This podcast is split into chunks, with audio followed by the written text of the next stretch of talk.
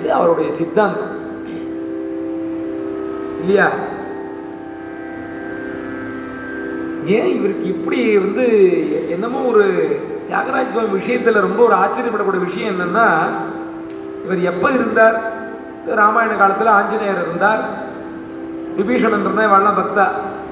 லக்ஷ்மணனோ பரதனா பரதனோ இவெல்லாமே பக்தர்கள் தான் சுக்ரீவனோ விபீஷணனோ குஹனோ பக்தர்கள் தான் பிரகலாதன் இருந்தார்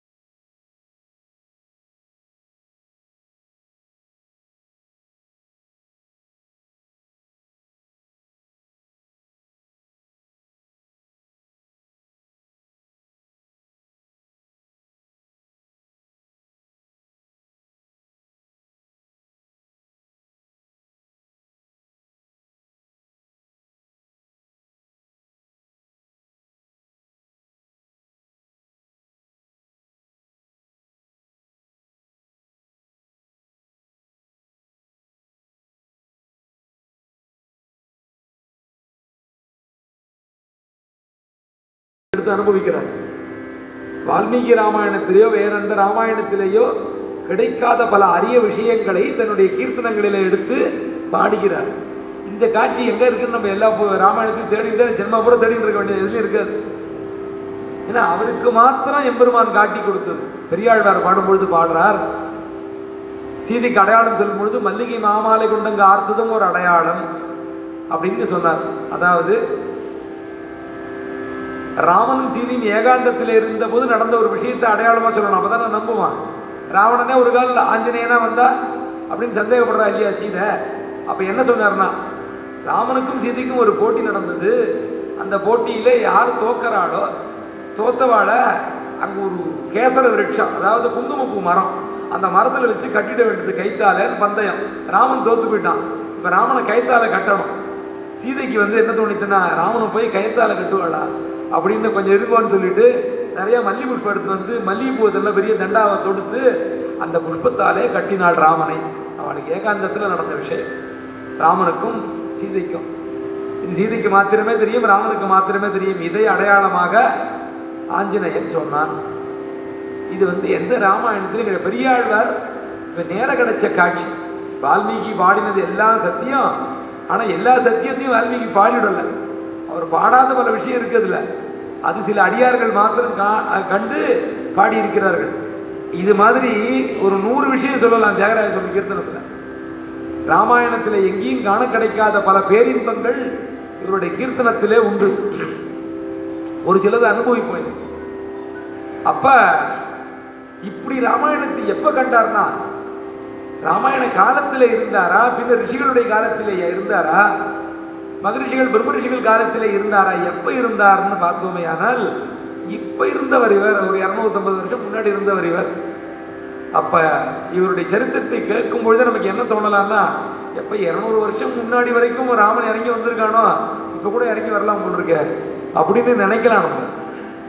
நமக்கு அந்த சுகிருதம் விசேஷம் இருந்ததுனால் நமக்கு பெருவா பெரியவர்களுடைய அனுகிரகம் இருந்ததுன்னா பெரியோர்களுடைய ஆசையினுடைய பலம் இருந்ததுனால் எம்பெருமானை காண வேண்டும் என்கிற இச்சை இருந்தது. ஆனால் இப்பொழுதும் ராமன் எங்கும் இருக்கிறான் போல அப்படிங்கிற விஷயம் நமக்கு மனசில் படும். இவருடைய கீர்த்தனத்தில் உள்ள விஷயம். அப்போ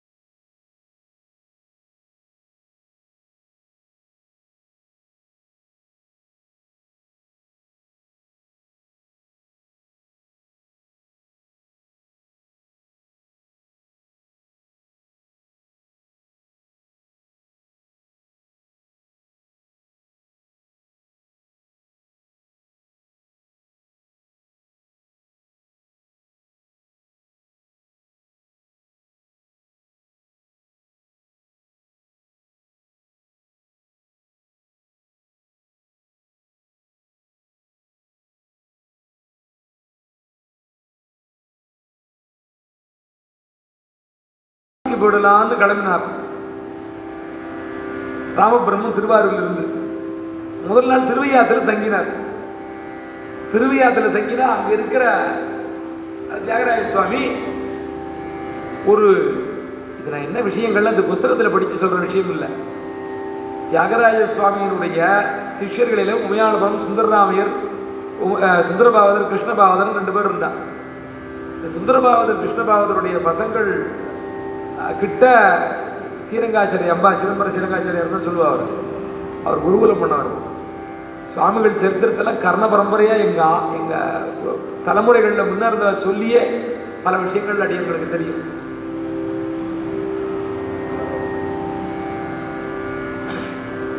இந்த அவர் திரு காசிக்கின் கிளம்பின உடனே முதல் நாள் திருவையாத்தில் தங்கின உடனே அங்கே இருக்கக்கூடிய சிவபெருமான் ஒரு விருத்த பிராமண வேஷத்தோட வந்து காசிக்கு அரவிசம் அதிகம் ஐயா இருக்கு இதை விட்டுட்டு நீ எதுக்கு காசிக்கு போற? தள்ள எடுத்தா உனக்கு. அங்கேருந்து தானே இங்க வந்திருக்கீங்க. இங்கே தாங்க திரும்பி எதுக்கு போற? நாமே மிகவும் உகந்து வசிக்கிறோம் இந்த ஐயாற்றில. அதனால திருவையாரை விட்டு நீ காசிக்கு போகணுங்கிற அவசியம் இல்லை. திருவையாரை காட்டிலும் பெரிய க்ஷேத்திரமும் கிடையாது காசி அப்படின்னு சொன்னார் காசிக்கு அரவீசம் அதிகம் ஐயாறு அப்படின்னு சொன்ன உடனே தங்கிவிட்டாரு அங்க. தங்கிவிட்டார் இது என்னன்னா இந்த அந்த ஊர்ல இருந்த அந்த தியாகராஜ சுவாமிக்கு ஒரு பிளான் போட்டிருக்காரு ஏன்னா ஒரு தியாகராஜ வந்து இந்த பிறக்க போறாங்க. இந்த பாட்டெல்லாம் காசி விஸ்வநாதருக்கு விட்டு கொடுக்க இஷ்டம் இல்லை அவர் இந்த பாட்டெல்லாம் தானே கேட்கணும். நம்ம தமிழ் பூமிக்கு சொந்தமானது. தெலுங்கு பாட்டு தான் ஆனால் நம்ம தமிழர்களுக்கு சொந்தமானது. இந்த பாட்டு இல்லை இது இங்கே தான் கேட்கணும். இந்த பக்தி பயிரானது இங்கே வளர வேண்டும். தன்னுடைய திருவடி வாரத்திலே என்று நினைத்தான் போலும் தியாகராஜ சுவாமி அவர் திருவையாறு தாண்ட விடலை. நிறுத்திவிட்டான்.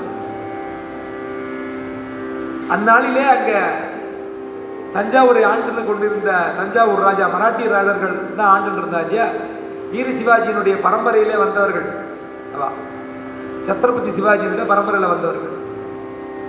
அந்த மராட்டிய ராஜர்கள் ஆண்டு கொண்டிருக்கிற காலத்துல அதில் அந்த ராஜாவுக்கு அப்போ இருந்த ராஜாவுக்கு ராமாயணத்தில் பல விதமான நுட்பங்கள் உண்டு. நுட்பம் எவ்வளோ நுட்பம்னா எவ்வளோக்கு எவ்வளோ ராமாயணம் விரிவடையுமோ அவ்வளோக்குள்ள நுட்பம் அவன் போகும். நுட்பம் போக போக நுட்பம் அதுக்கு எல்லை கிடையாது. அப்படி போகும் மேத்தமெட்டிக்ஸில் லிமிட் தியரின்னு ஒன்று ஒன் டென்ஸ் டு ஜீரோன்னா அந்த ஃபங்க்ஷன் என்ன ஆகும்னு பார்ப்போம் இது லிமிட் லிமிட் போய் லிமிட்டு சேராது இது. இப்போ குறைஞ்சுட்டே வந்ததுன்னா முடியணும் முடியாது. ஒன்றில் பாதி அறையில் பாதி காலில் பாதி அதில் பாதி அதில் பாதின்னா அது சைபர் கிட்ட போகாது. அது உள்ளுக்குள்ள ஒரு அந்த அண்டத்துக்குள்ளே பிண்டம் போல பிண்டத்துக்குள்ளே அண்டம் இருக்கு. அது முடிவடையாது. அது போய் இந்த சைபரை சேராது. எல்லை இல்லாமல் போயிட்டு இருக்கும் அப்ப ராமாயணத்தில் எதை எந்த ஸ்லோகத்தை எடுத்தாலும் அதனுடைய சூக்மமான அர்த்தம் தான் எல்லை எல்லை கடந்து போயிட்டு இருக்கும் அது. அப்போ ஒரு ஸ்லோகத்துக்கு இந்த ராமாயணத்துல பல நுட்பங்களை பல ஆனந்தங்களை அனுபவிக்க வேண்டி பல பெரியோர்கள் அதற்கு வியாக்கியானம் விட்டிருக்கிறார்கள் கோவிந்தராஜ்யம் உண்டு பலது உண்டு. இந்த வியாக்கியானங்களை எல்லாம் தொகுத்து ராமாயணத்தினுடைய விசேஷ அர்த்தங்களை எல்லாம் கேட்கணும்னு ஒரு ஆசை வந்துடும் ஒரு தடவை ராமாயணத்தை நல்லா கேட்டோம்னா நான் நிறைய இருக்கு போல் இருக்கு. இதில் பலது தெரியலையே நமக்குன்னு தோணும். அப்பதான் ஒழுங்காக கதை சொல்கிறான்னு அர்த்தம். அப்ப அந்த ராஜா என்ன பண்ணார்? யாரை கொண்டு ராமாயணத்தை கேட்க வேண்டும்? கேட்கலாம்னு யோசிச்சுட்டு இருந்தார். இவர் சொப்பனத்தில் யார் வந்தாரோ அவரே அந்த ராஜா சொப்பனத்தில் போய் ராமாயணம் கேட்கணும்னு ஆசைப்பட்டியே அங்கே ஒரு அதிகாரி அங்கே திருவையாத்தில் திருவ திருவையாத்தில் தடுத்து வச்சிருக்க ஒருத்தனை அவனை போய் பிடிச்சி அவன் இடத்துல ராமாயணம் கேளு ராமபிரம்மன்னு பேரு. அவர் வேத வேதாந்தங்களை எல்லாம் கற்றார். அந்த காலத்தில் உள்ள மரபுக்கு தகுந்தபடி ராமபிரம்மத்துக்கு தனி என்னென்னா அந்த காலத்தில் நியாயம் தர்க்கம் மீமாம்சம்னு ஆளுக்கு ஒன்று எடுத்து படிப்பா. ஏதாவது ஒரு சாஸ்திரத்திலே பாரங்கத்தர்களாக திகழ்வார்கள். பல சாஸ்திரங்களிலே அப்படி மேலோட்டமாக படித்து வச்சுருப்பான். அதுபோல் இவர் பல சாஸ்திரங்கள் கற்றவர் ராமபிரம்மம் தனக்குன்னு ஒன்று ஸ்பெஷலைஸ் பண்ணுறதுக்குன்னு ஒன்று எடுத்துட்டு என்னன்னா ராமாயணம். இந்த ராமாயணத்தினுடைய நுட்ப நுட்பங்கள்லாம் ரொம்ப தெரிஞ்சவர். அந்த ராஜனிடத்தில் சென்று ராஜா வந்து யாரும் ராமபிரம்மமோ ஒரு சொப்பனத்தில் ஒருத்தர் வயசானவர் வந்தார். சாட்சாத்து சிவஸ்வரூபமாக இருந்தார். எனக்கு அஹ், ராமபிரம்மன்னு திருவியாத்தில் யாராவது இருக்காளா போய் பாரு அப்படின்னு நினச்சா கண்டுபிடிச்சிட்டாங்க அப்போ எம்பெருமானாலே நியமிக்கப்பட்டு சிவபெருமானாலே நியமிக்கப்பட்டு ராமாயணத்தை சொன்னவர் ஒருத்தர் உண்டுன்னா அந்த ராமபிரம்மம் அதை கேட்டவர் உண்டுன்னா அந்த ராஜா. ஜப்பேசுங்கிறவர் பெரிய புத்திரர் அவருக்கு. அடுத்து ஒருத்தர் இருந்தாங்கிறா. அடுத்து மூணாவதாக இந்த தியாகராஜன் அந்த ஊரிலே அவதாரம் பண்ணவர் இவர். சித்திர மாதம் முட்ச நட்சத்திரத்தில் அவதாரம் பண்ணார். யார் இவர்? தியாகராஜன் யாரு? யார் சொல்லணும்னா தியாகராஜனே சொல்லி தெரிஞ்சுக்கணும். அவர் சொல்லியே தெரிஞ்சுக்கணும். ஒரு கீர்த்தனத்தில் அவர் சொல்றார்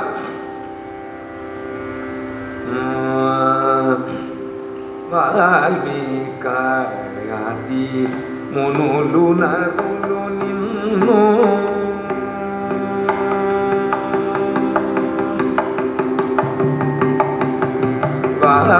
వాల్మీకాతి మునులు నరులు నిన్ను వంచిన నాజీ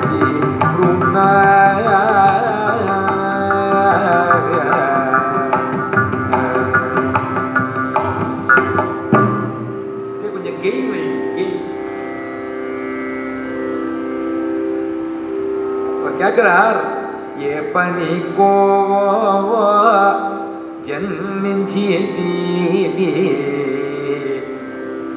என்னை எதற்காக பிறப்பித்தாய் ராமா அப்படின்னு கேட்ட ஒரு கீர்த்தனத்துல அந்த கீர்த்தனத்துல தன்னுடைய அவதார ரகசியத்தை எடுத்து சொல்றார் அவர். వాల్మీకాతి మునులు నరులు నిన్ను వర్ణించిన يقدرنا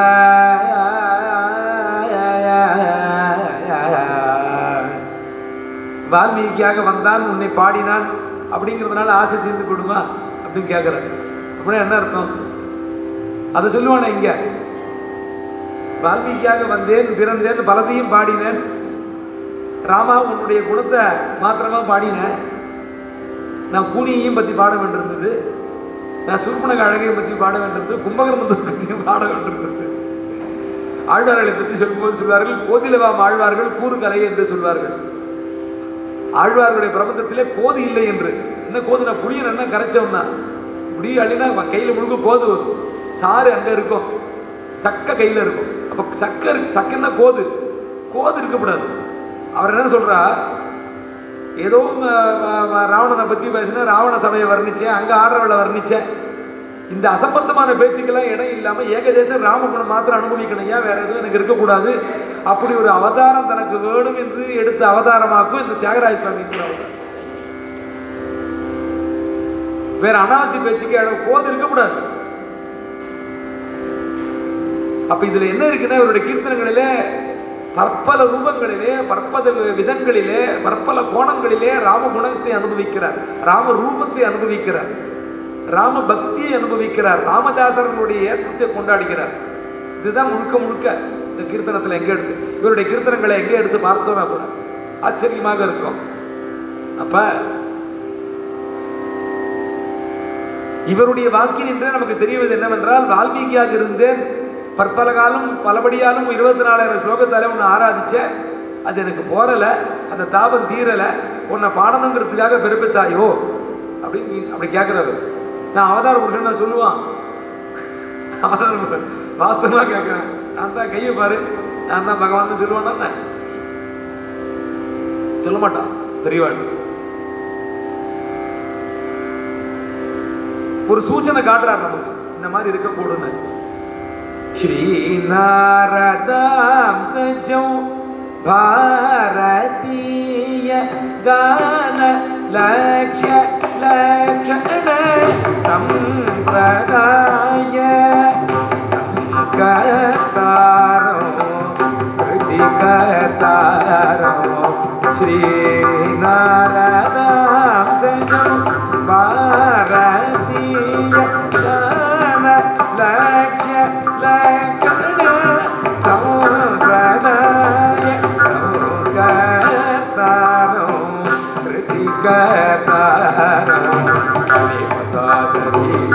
సరి పని పని సరి పమరి పమరి పని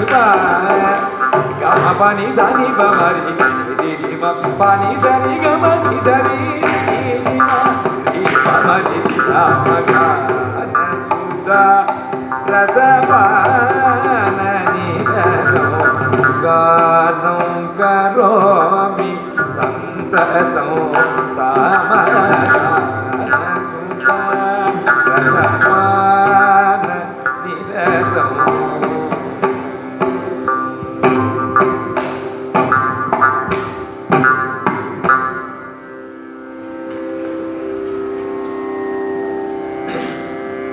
ஸ்ரீ நாரதாம் கொண்டாடுறா அவரை.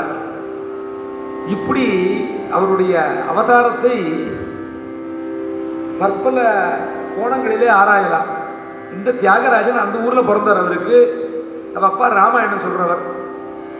நல்ல பழுத்த செய்வான்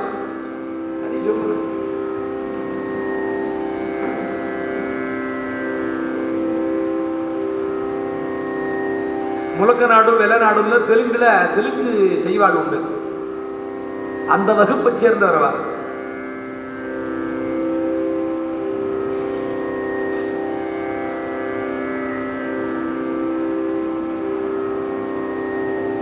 இவ அப்பா ராமாயணம் சொல்றதுக்கு குழந்தைக்கு அஞ்சு வயசு ஆச்சு. இவ அப்பா ராமாயணம் சொல்றதுக்காக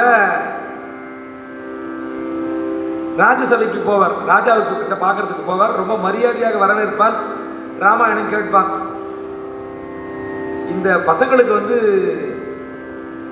அப்பாவோட போற பசங்கன்னு சில பேர் உண்டு. கூடயே போவான் இவ அப்பா ராமாயணத்தை சொல்லும்பொழுது அது கேட்டுட்டே இருப்பான் பக்கத்துல உட்காந்து குழந்தை சின்ன வயசு சின்னவனாக இருக்கும்பொழுதே இவன் சுமார் ஐந்து வயது பிராயத்திலிருந்து ராமாயணத்தை கேட்டு கேட்டு கேட்டு கேட்டு என்னன்னா ஏகசந்தாகிராகி இது ஒரு குணம். ஒரு சந்தையிலேயே வந்துடும் எல்லாமே. புஸ்தகத்தை எடுத்து ஒரு தடவை படித்தா மனப்பாடம் ஆகிடும் தேவலான இப்படி இருந்தா சில சில பேர்கள் உண்டு ஏகசந்தாகிராகி நமக்கு தெரியும். கூரத்தாழ்வான் ஒருத்தர் வந்தார் ஏகசந்தாகிராகி அவர் குமாரர் பராசர பட்டர் ஏகசந்தாகிராகி சமீப காலத்தில் நமக்கு தெரிந்த ஒரு ஏகசந்தாகிரகி மகாபிரிவா. காஞ்சி பெரியவர் ஏகசந்தாகிரகி இதுவும் ஒரு தரம் தான். இது போல பல பெரியோர்கள் உண்டு. நமக்கு தெரிஞ்சு உண்டு தெரியாமலும் இருக்கலாம். பல இடங்களிலே. ஒரு சந்தையில் ஒருத்தர் எழுதா இருந்தாலும். அப்போ இருபத்தி நாலாயிரம் ஸ்லோகமும் உள்ள போயிடுத்து அஞ்சு வயசுக்குள்ள. சமஸ்கிருத ஸ்லோகம் இருபத்தி நாலாயிரம் ஸ்லோகமும் அவ அப்பா ஒரு தடவை ராமாயண ஆவர்த்தி எல்லா ஸ்லோகமும் படித்து சொன்ன உடனே அப்படியே உள்ள முழுகிட்டான் ராமாயணத்தை. அஞ்சு வயசுலேருந்து ஏழு வயசுக்குள்ள. அவன் நாற்பது வயசு வரைக்கும் ராமாயணம் படிச்சிருந்தா அப்புறம் எங்கே ராமாயணம் பாடுறது? அப்படியே போயிடுது ராமாயணம் முழுக்க. அப்ப வர விசேஷமான அர்த்தங்கள்லாம் சொல்லுவார் அந்த எந்தெந்த கட்டத்தில் எப்படி சொல்கிறார் அப்பா? எல்லாத்தையும் கேட்டிருக்கார். நம்ம எதை பார்க்குறோன்னே உனக்கு யாரை பிடிக்கணும்? ரஜினிகாந்த் பிடிக்கும் சிவ அஹ், கமலஹாசனை பிடிக்கும்னு சொன்னால் எதை பார்க்குறியோ அதான் பிடிக்கும். என்ன பண்ணுறது எதை கேட்குறியோ அதானே பிடிக்கும். யாரோ ஒரு சினிமா பேரை சொல்லி அவனுக்கு பிடிக்கும் உனக்கு பிடிக்கும்னா. ஏன் இறங்கி பேசுகிறேன்னா கூடாதுன்னு அர்த்தம். அதுக்காக சொல்கிறேன் இதை போய் இங்கே சொல்லுவானே. எதை நாம் காண்கிறோமோ எதை பார்க்கிறோமோ எதை நினைக்கிறோமோ அதுவாக மாறி எத்பாவத பவத்தின்னு சொல்கிற விஷயத்தை தான் அடியன் அப்படி சொன்னேன் அப்போ நீ யாரை பார்க்க ராஜானை பார்த்தால் ராஜாவாக ஆவாய். ராஜனை நினைத்தால் ராஜாவாக ஆவாய். ராஜனை போன்ற சிந்தனை உண்டுனா ராஜாவாக ஆவாய். அப்போ நீ உயர்ந்த விஷயத்தை நினைக்க வேண்டும் அல்லவா அப்போ இந்த குழந்தைக்கு என்ன நினைப்புன சதா சர்வகாலம் என்னமோ ராமன் வந்து வீரத்தில் ஆசை உள்ளவன் அப்படின்னா என்னன்னா பதினாலாயிரம் ராட்சச வீரர்களை அர்த்தாதிக முகூர்த்தத்திலே அழித்தான் அவன். ஒரு தனியாக இருந்துட்டு பதினாலாயிரம் பேரை எப்படி ஒன்றரை ஒன்றரை மணி நேரத்தில் எப்படி அழிக்க முடியும்? எப்படி பண்ணான்னு தெரியலையே. ராமனுடைய அழகு இப்படி சொல்கிறாள் எப்படின்னு தெரியலையே. ஒரு அணில மணில மணியில வச்சுட்டு தடை கொடுத்தாங்கிறானே அவனுடைய குணத்தை என்ன சொல்கிறதுன்னு தெரியலையே. எங்கள் அப்பா வந்து உனக்கு சபதம் பண்ணிட்டார் எனக்கு ராஜ்யம் மன்னன் காட்டு கிளம்பி போனானாமே என்ன குணம் இது? இப்படி ஒரு குணம் இப்படி ஒரு ரூபம் இப்படி ஒரு வீரம் முன்னு கொண்டு சேரவே சேராது. என்ன சக்தி ஜாஸ்தியாக இருக்குன்னா அயோக்கியனா இருப்பான். இல்லை நல்ல குணமான இருந்தால் சாதுவா இருப்பான். என்ன ஜனங்க மதிக்காது ஜனங்க. அதுவா அவன்கிட்ட போகாத பொல்லாதவன் அப்படின்னு ஏன் பொல்லாதவன்? பொல்லாதவனா இருந்தால் தான் அவன் ஒழுங்கா பாக்கி இருக்கிற ஒழுங்கா இருப்பான். அப்ப ராமன் பொல்லாதவன்? இல்லைல்ல மகா மகாசாது பூர்வ பாஷி. ராமனை சொல்லும் பொழுது. எதிர்க்க ரெண்டு பேர் தெரிஞ்சவன் தெரிஞ்சவன் வந்துட்டு இருந்தான்னா தெரிஞ்சு அவன் தான் அவன் பார்த்துட்டான் போட்டிருக்கான். அவன் தான் விசாரிக்கட்டுமே அப்படின்னு நினைக்க மாட்டானான் ராமன். பூர்வ பாஷின்னா தான் முன்னாடி தான் போய் பேசிடுவோம் இது ராம குணம் இது ரா- மிதபாஷி ஹிதபாஷி பூர்வபாஷின்னா அப்போ உயர்ந்த குணக்கடலாக இருக்கிறார். சரி அப்படின்னா என்ன கொஞ்சம் நோஞ்சையான நோஞ்சை இல்லை மகாபலவான் மகாவீரன். அறிவு கொ- அறிவு அவனுக்கு மேல அறிவு யாருக்கும் கிடையாது. இப்படி ராம குணத்தில் ஈடுபட்டான் குழந்தையா இருக்கும் பொழுதே இவன் அப்பா அவன் ராமாயண கதை சொல்ல சொல்ல கேட்பான் அப்பாவை இன்னும் விசேஷமாக சிலதெல்லாம் கேட்பான் அவரும் அலுப்பு சிலுப்பு இல்லாமல் சொல்லுவார். ஒரு நாள் ஒரு ஏழு வயசு சுமார் அவனுக்கு இருக்கும் பொழுது உடம்பு சரியில்லை அவனுக்கு. வாத்து வாசலில் திண்ணையிலே படுத்து உறங்கி கொண்டிருக்கிறான் அந்த குழந்தை. வாசலில்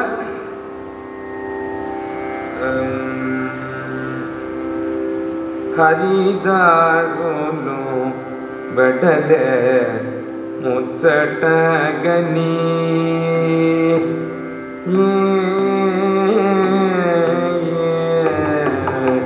హరిదాసులు పెడలే ముచ్చటగని ఆనందమాయ హరి గోవిందర హరి రామ కృష్ణ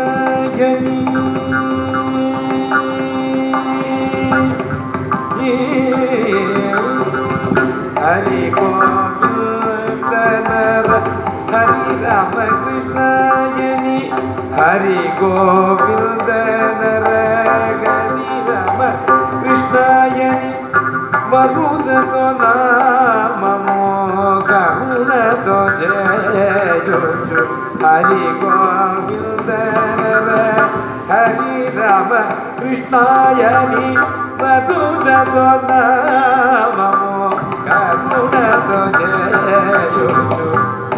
హరిదాసులు పెడలే చక్కని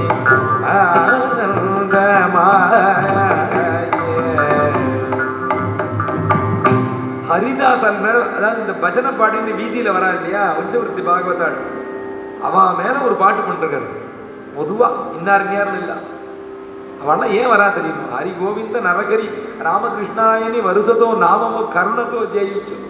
கருணையோட பாடிட்டு வராளே வீதியில. ஏன் தெரியுமா? மேலுதானம் மொசங்குச்சு அவா நீ கொடுக்குற அரிசி அவளுக்கு முக்கியம் இல்லையா? நீ கொடுக்குற பணம் அவளுக்கு முக்கியம் இல்லையா? இப்படியா எப்படியாவது அவன் காதுல பகவன் அவன் ஏத்தி விடணும்னு வரா. அப்படிங்கிற ஞானமுத்தோ మంచి గానముతో మంచి గానముతో రామ గానముతో మేము గానముతో మంచి గానముతో రామ గానముతో మేము దానము గోచు హరిదా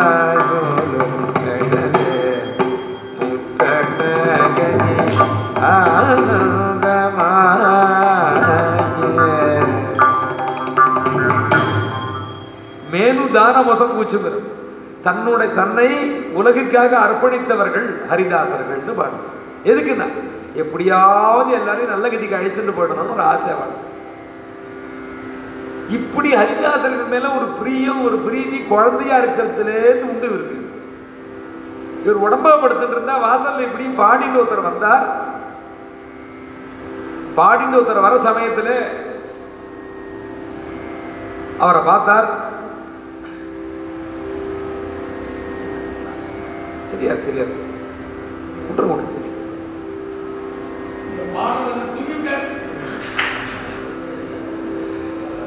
அதனால பரவாயில்ல.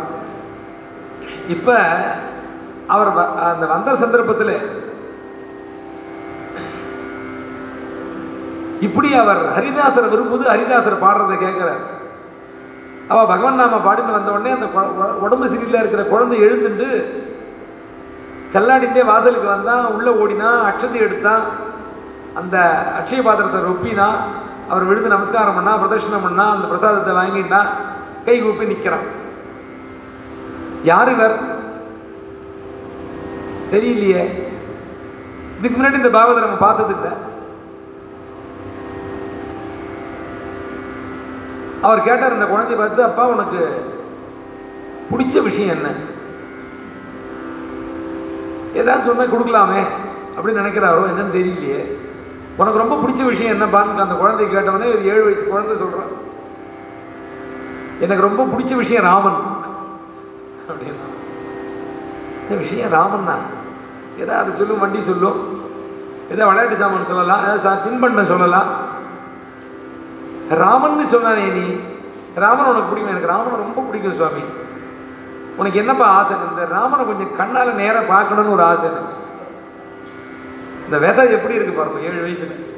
ராமனை நேர எப்படியாவது காண வேண்டும் என்ற ஆசை எனக்கு பேரவா உண்டு. அதுக்காக தான் சரி அதுக்கு ஒரு உபாயம் சொல்றேன் உனக்கு நான். அது நீ செய். ராமனை நீ குறைஞ்சபட்சம் தொண்ணூத்தாறு தொண்ணூத்தாறு தடவை காண்பாய். தொண்ணூத்த தொண்ணூத்தெட்டு தடவை காண்பாய் அப்படின்னார். புரியல என்ன? நீ தொண்ணூத்தி ஆறு கோடி ராமநாம ஜபம் செய்ய வேண்டும். ஒரு ஒரு ராம ஒரு ஒரு கோடி ராமநாமா முடிந்த உடனே உனக்கு ராம சாட்சாத்காரம் கிடைக்கும். நான் சொல்ற சத்தியம். இது நீ என்ன நம்பலாம். இல்லைன்னா என்ன கேட்கலாம். அப்படின்னு சொன்னாராம். அப்படியா? என்ன நான் என்ன செய்யணும்? என்ன செய்யணும்? வால்மீகி என்ன பண்ண? அதே நீயும் பண்ணணும். அப்படின்னார் தாரக மந்திரத்தை அவனுடைய செவிகளில் கையில் தலையில் கையை வைத்தார். இப்படிலாம் தீட்சையில் பல விதம் உண்டு இல்லையா? நயன தீட்சை உண்டு ஸ்பர்ச தீட்சை உண்டு. அந்த குழந்தை சிரசிலே தன்னுடைய கரங்களை வைத்து இருகத்தழுவி மார்புடன் காதில் அந்த தாரக மந்திரத்தை உபதேசித்தார். இதை சொல்லிட்டு இருப்போம். பரவசம் வந்தது அவருக்கு. குழந்தைக்கு நான் வரேன் அப்புறம். அப்படின்னு கிளம்பி போயிட்டார்.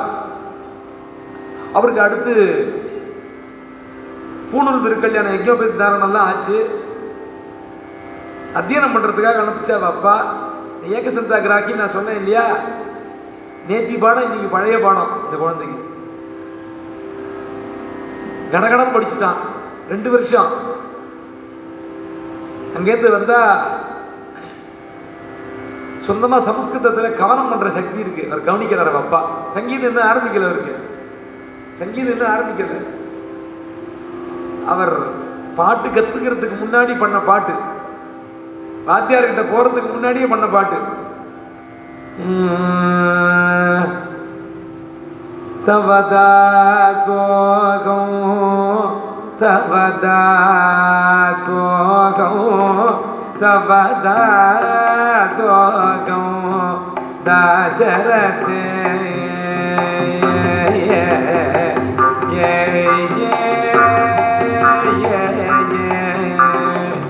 தவதா சோகம் தவதா சோகம் தவதா சோகம் தாசரதே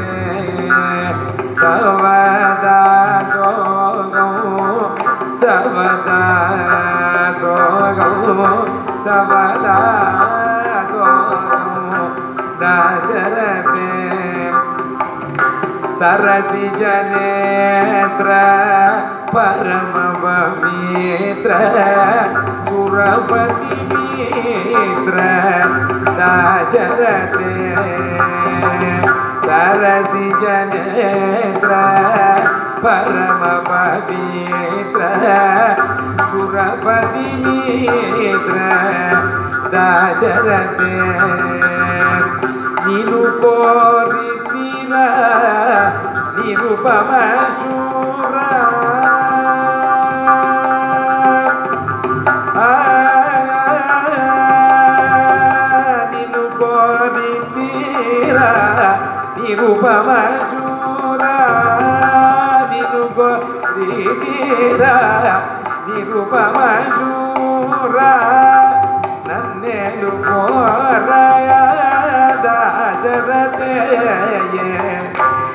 నేను పోరా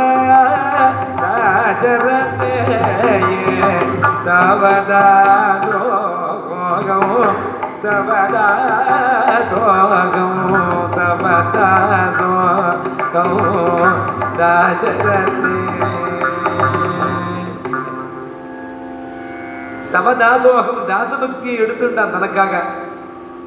రామా తవ దాసోహం దాసన్నాను என்ன வேணும்னு இந்த முதல் கீர்த்தனை இல்லை இதில். இந்த முதல் கீர்த்தனையிலே தனக்கு என்ன தேவைங்கிறது ரொம்ப தெளிவாக அந்த கீர்த்தனத்தில் ஆச்சரியமாக சொல்கிறார் பல பல சரணங்கள் பாடின்னு வந்து கடைசியில் சொன்னார் நீனு கோரித்திர நீ ரூபமசூரா நீனு கோ கோரிதீர நீ ரூபமசூரா நன் மேலு கோர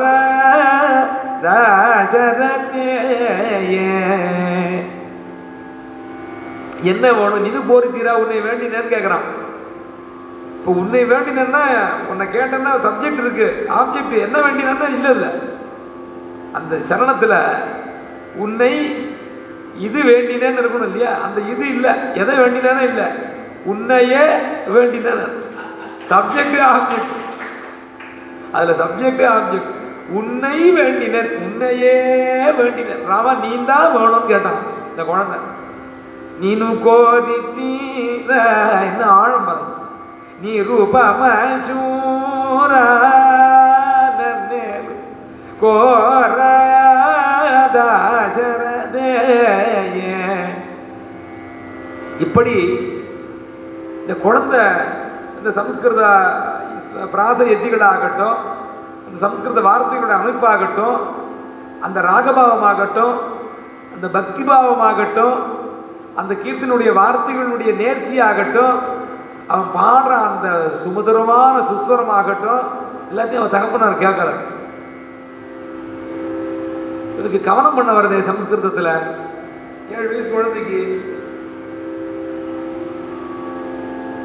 அனாயசமா இருக்குது அந்த கவனத்தினுடைய அந்த ஃப்ளோ அது வந்து இயற்கையாக அமைஞ்சிருக்கு. எடுத்து வச்சு செய்யாமல்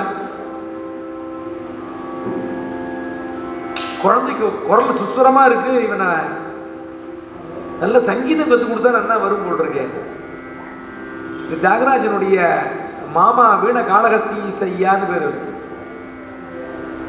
அவன் அம்மா அவருடைய சொ- சொந்த சகோதரன் அந்த ராஜ்யசபையில் அவர் வீணை வாசிக்கிறார்.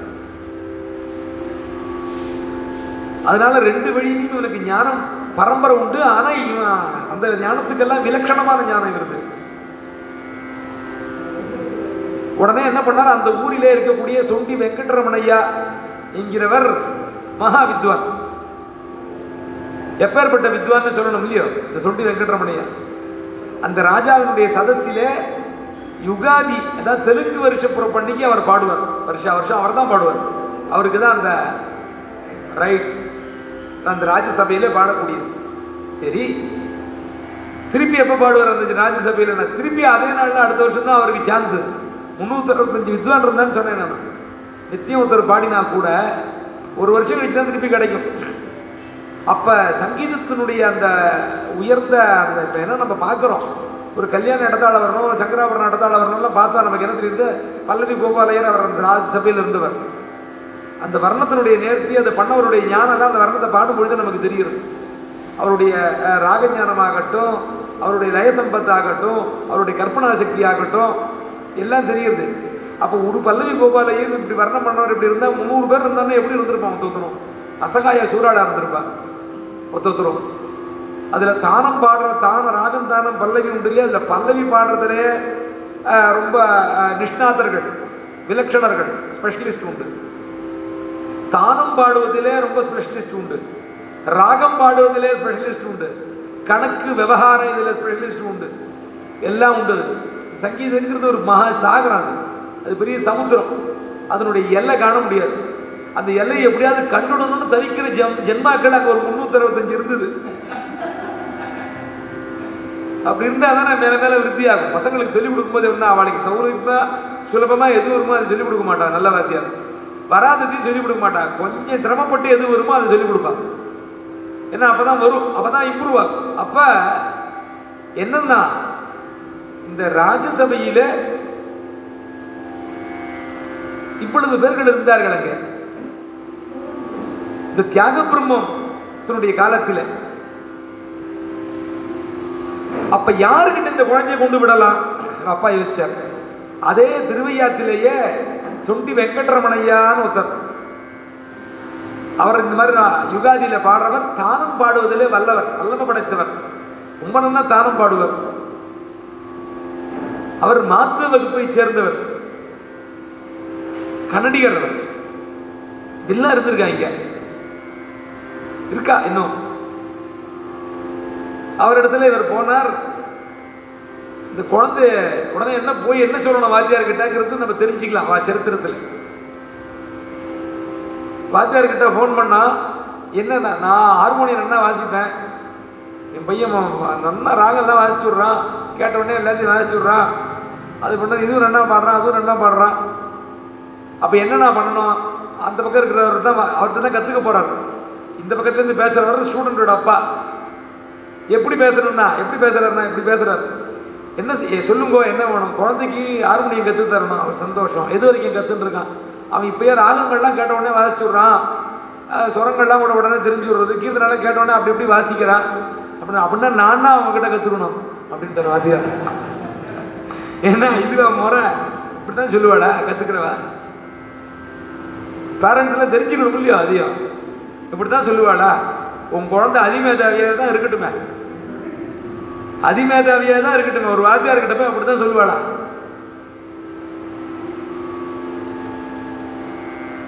அவர் சொன்னார் நீ என்னமோ பாடுறான் என்னமோ கவனம் பண்ணுறான் நீ என்ன எதுன்னு தெரியல இது சரியா தப்பான்னு தெரியல இந்த குழந்தைய கொஞ்சம் நெறிமுறைப்படுத்துங்க நீங்க. அப்படின்னு கேட்டார் அவர். சொந்தி வெங்கடரமணையா கிட்ட. அவர் கூட இந்த குழந்தைய பாட சொன்னா அது தெய்வ சம்மந்தமாக இருக்கு. அது குரலும் சரி அந்த இதுவும் சரி. என்கிட்ட இருக்கட்டும். இங்கேயே இருக்கட்டும் குருகுலமா இருக்கட்டும்னு சொல்லி அனுப்பிச்சுட்டார்.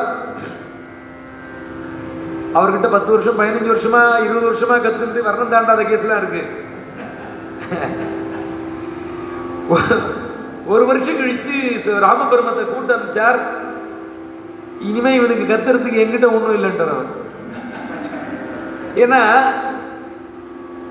அதாவது சாகித்ய விஷயத்துல படிப்பு விஷயத்துல படித்ததில் ஏகசந்தா கிராகி கூட இருக்கலாம். இந்த சங்கீதத்தில் ஏகசந்தா கிராகி பார்க்கவே முடியாது. அது ரொம்ப துர்லபம். ஏன்னா இது ஒரு தனி அமைப்பு. இந்த சங்கீதங்கிறது ஒரு தனி அமைப்பு அது. அவங்க சிஏ கோல்டு மெடலிஸ்ட்டுமா ஸ்ருதி சேரலைங்கிறது தெரியாது. நாற்பது வயசானாலும் அது இதுவாக சொல்லலை நான் குறைச்சி கூட குத்தமாக சொல்லலை. அது ஏழரை அக்ஷரம் தான் வருது நம்ம ஆயுதாளத்துக்கு. ஒரு கால் அக்ஷரம் ஆறு அக்ஷரம் குறையிறது எப்போ பார்த்தாலும். அப்படிங்கிறது புரியாது. என்ன இதனுடைய அமைப்பு இதனுடைய மைண்ட் செட்டு இதனுடைய மென்டல் மேக்கப் வேற மாதிரி. இதுக்கு ஒரு தனியான ஒரு ஃபேக்கல்ட்டி பகவான் வச்சுட்டு தான் வச்சிருக்கான். அதில் ஒன்றும் சந்தேகம் இல்லை. அப்போ இதுல ஏக சந்தாகிராக்கியா இருக்கிறதுக்கு ரொம்ப மகா ஆச்சரியம். அதுலேயும் அதுலயும் ஏக சந்தாகிராக்கியா இருக்கார் அவர். ஆனா சுத்தி வெங்கட்ரமணியா இன்னண்ட கூடு தனியா சொன்னாராம் ராமபிரம்மோ இவன் ஏதோ உன் குழந்தை உனக்கு பிறந்திருக்கானா? அது வாஸ்தவம். ஆனால் இவன் யாரோ மகாத்மா பாவன் அவர் கண்டுபிடிச்சிட்டார். இவன் யாரோ மகாத்மா பெரிய ஏதோ பெரிய விஷயத்த சாதிக்கிறதுக்காக பிறந்தவன் இவன். அது மாத்திரம் மனசுக்கு படுறது பார்ப்போம். அப்படின்னு சொல்லி அனுப்பிச்சுட்டார். இந்த குழந்தை ஆற்றுக்கு வந்துட்டான் பத்து வயசு. ஆச்சரியமாக பாடுறான். கீர்த்தனங்கள்லாம் சொந்தமாகவே கவனம் பண்ணுறான் பழசு கீர்த்தனங்கள்லாம் பாடுறான். அவர் குருநாதருக்கு சுசுரூஷை பண்றான். அவன் ஆத்துல ராம பஞ்சாயத்தனம். ராமர் தான் முக்கியமான தெய்வம் அவ அப்பாக்கு ஆச்சரியமான பட்டாபிஷேக திருக்கோலத்தில் எழுந்தருள் இருக்கக்கூடிய ராமன். இந்த ராமனுக்கு நித்திய பூஜை பண்ணுவார் அப்பா. இந்த குழந்தை காலத்தாலே எழுந்து காவேரியில் ஸ்நானம் எல்லாம் பண்ணிட்டு புஷ்பங்கள் திருத்துழாய் துளசி புஷ்பம் எல்லாத்தையும் எடுத்து கொண்டு வந்து அந்த பூஜா கிரகத்தை சுத்தம் செய்து அது என்னென்ன உண்டோ பூஜைக்கு ஏற்பாடு அபிகமனம் இஜ்ஜை என்ன ஒரு சொல்லுவா சாஸ்திரங்களிலே அந்த ரீதியில இந்த பையன் எடுத்து வச்சிருப்பான் எல்லாத்தையும் சித்தமாக அப்பாவுக்கு பூஜை பண்ணும்பொழுது சுமுத்திரமா பாடுவான் பூஜை முடிஞ்ச உடனே ராமன் பக்கத்தில் உட்காந்து அவள் அப்பா என்ன சொல்கிறா கதையெல்லாம் கேட்பா இப்படி கொஞ்சம் பொழுது போச்சு. ஒரு சமயம் பத்து வயசு எனக்கு இருக்கிற போது ஒரு சொப்பனம் இவனுக்கு. என்ன சொப்பனம்னா அந்த இவனுக்கு உடம்பு சரியில்லாத போது ஒரு பாகவதர் வந்து ராமநாமத்தை உபதேசம் பண்ணார் அல்லவா? அவர் சொப்பனத்தில் வரார்.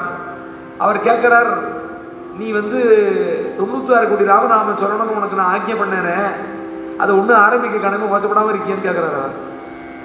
அவர் சொன்னார் குழந்தைக்கு என்ன சொல்கிறதுன்னு தெரியல.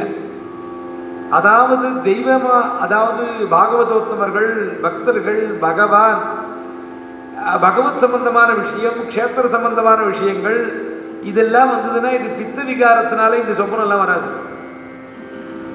அது ஏதோ பேய் விசேஷம் இருக்குது பாம்பு துரத்திட்டு தடுக்கி விழுந்தோம் குளத்துல விழுந்துட்டோம் இந்த மாதிரி சொப்பனம் வந்ததுன்னா ஏதோ பித்த விகாரம் நினைச்சுக்கலாம். பெரியோர்கள்லாம் வரமாட்டா. அவள்லாம் வந்தா அது பித்தத்தினால வந்து விகாரம் கிடையாது அது சத்தியமானது. அவ வரா உங்ககிட்ட அர்த்தம். முத நாள் வந்தார் ரெண்டாவது நாள் திருப்பி வந்தார். மூணாவது நாள் திருப்பி நாரதராட்டம் வந்தார் சொப்பனத்தில். இந்த குழந்தை பண்ணக்கூடாதுன்னு இல்லை. ஆலோசனையில் இருந்திருக்கலாம் மறந்து போயிருக்கலாம் என்னன்னு தெரியல. அவள் அப்பா விட்ட தெரிவித்தான் செய்யாண்டா குழந்தைன்னார் அப்பா. இந்த மாதிரி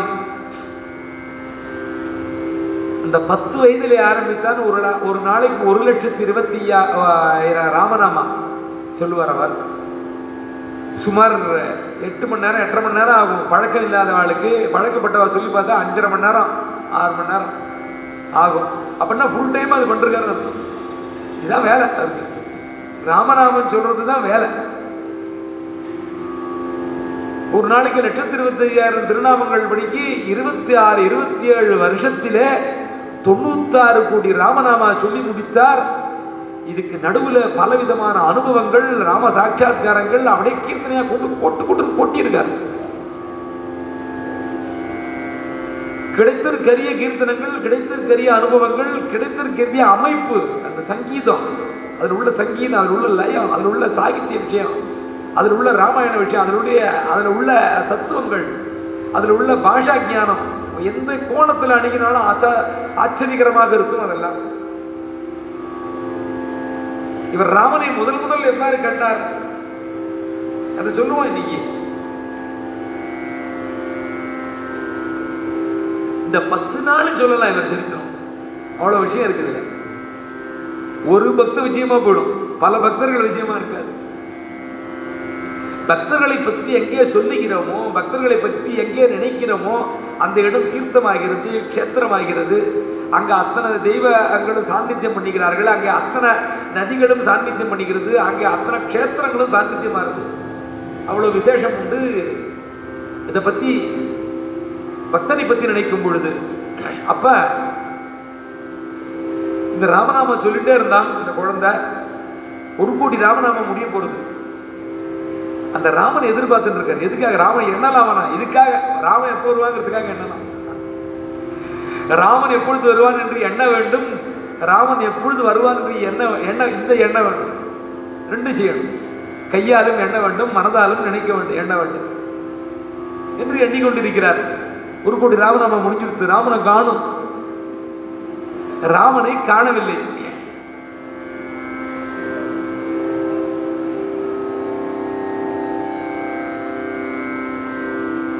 ஒரு நாள் மத்தியானம் அவர்களுடைய பூஜா கிரகத்தில் கீழே உட்காந்து தம்புரா வச்சுட்டு பாடிக்கிட்டு இருக்காங்க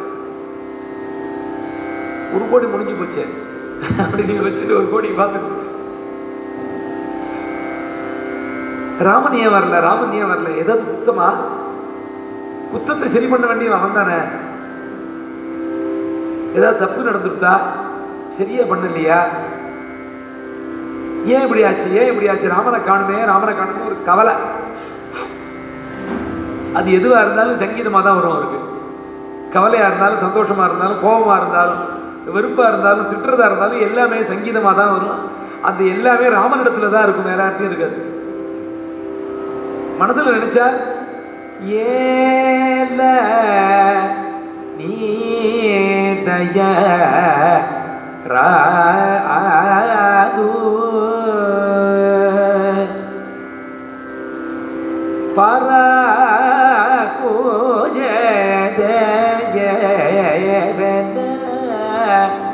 சமயமோ காது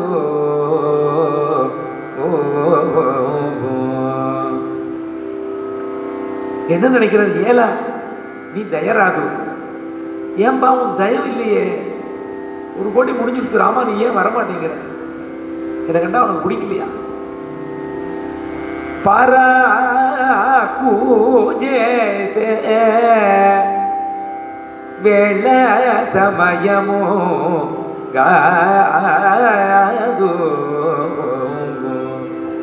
பராகுஜேசே சமயமுகாது நீ என்கிட்ட பராமகமாக இருக்கிற வேலையும் இல்லை சமயமும் இல்லை. நீ இப்படி இருக்கலாமா? என்ன நினைச்சார் அவர்? அந்த கண்களிலிருந்து ரெண்டு சொட்டு ஜலம் கண்ணால தாரையா ஜலம் கொட்டுறது. ஹிருதயத்துக்குள்ள நினைக்கிறார். ஏல நீ தய ராது பாரா கூஜேசய வெல சமயமோ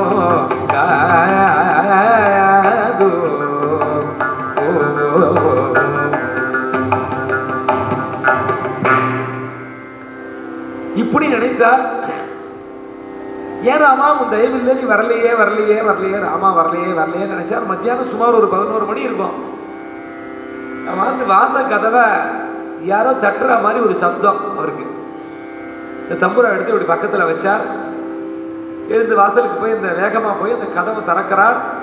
ஒரே ஒளி வெள்ளம். தாங்கல்ல வெளிச்சம். இந்த இந்த கண்ணுக்கு இது கொஞ்சம் பழகின உடனே அங்க பார்த்தா ஒரு கம்பீரம் ஒரு ரிஷி நிற்கிறார் தேஜோமயமா இருக்கார். நல்ல பிரகாசமான நேத்திரங்கள். கையில தண்டம் கமண்டலம். அந்த முட்டி வரைக்கும் ஒரு கச்சா. கீழே ஆச்சரியமான பாதுகைகள். அந்த கருணையை வருஷிக்கிற பார்வை ஒரு ஆச்சரியமான ஒரு புன்முறுவல். ரிஷிக்கு அந்த ரிஷியை அப்படி பார்த்தார். ரிஷிக்கு பின்னாடி பார்த்தா அது என்னன்னு சொல்ல தெரியாத ஒரு நிறம். மையோ மரகதமோ மறிகடலோ மழைமொழியிலோ ஐயோ இவன் வடிவு என்ன கம்பன் சொல்லுவானே அது அந்த ரீதியிலே. இது நீலமா மரகத பச்சியா நீலமேக சியாமலமா இது மேக மேகநாதமா மேக வண்ணமா என்ன வண்ணம் இது?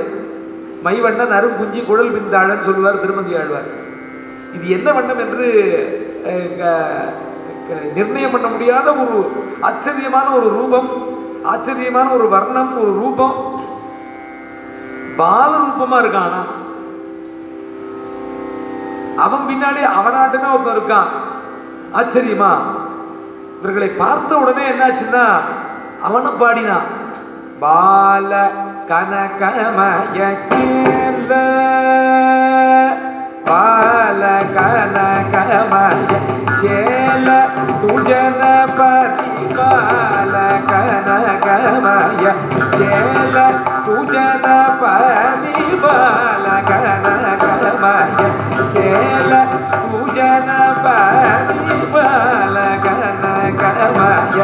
చేల సూచన పరివారమ లోల జల జల శుభద కరుణాల గణనీల రౌయ వరమాలిక వరణ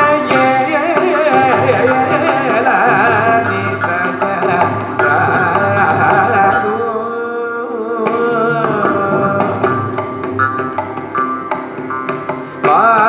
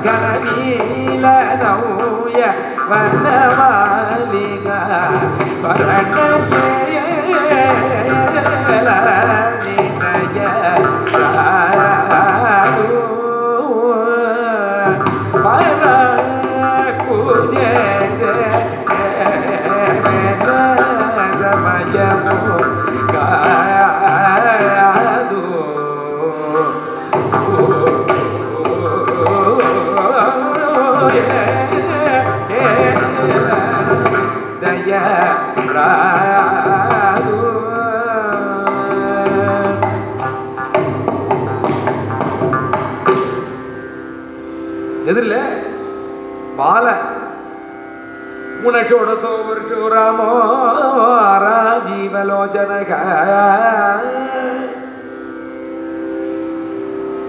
ऊनषोडशो वर्षो रामो राजीवलोचनः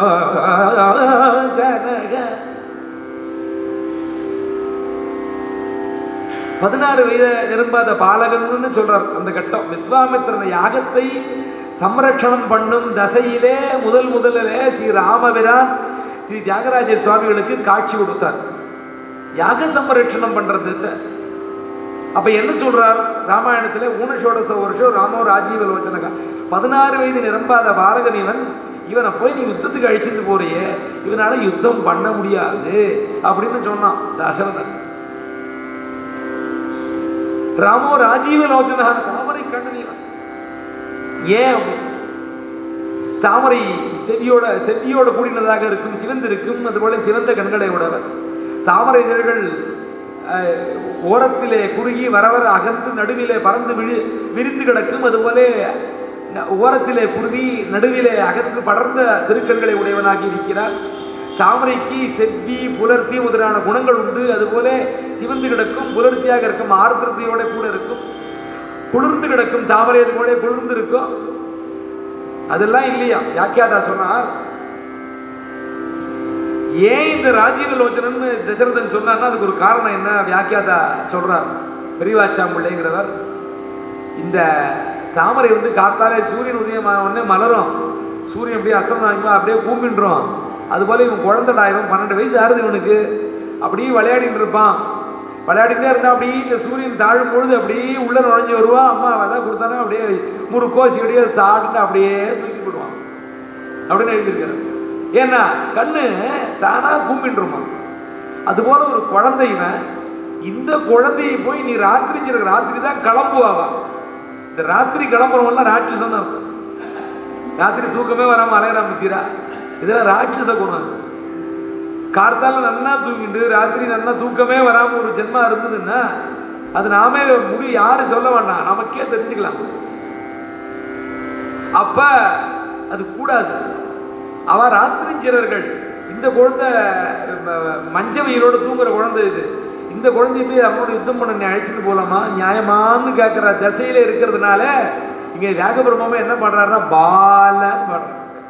ஒரு பாலக்கு உள்ள சொல்ல வேண்டும் கனகமய சேல ராஜசிசு. அப்படியே அந்த கரைகள்லாம் தங்கம் வச்சு அடிச்சிருக்கான். தங்க பாலத்தை அப்படியே வச்சு அடிச்சிருக்கான். அந்த மாதிரி ஒரு வஸ்திரம் கட்டிட்டு இருக்கு அந்த ரெண்டு குழந்தையும். கனகமய சேலை.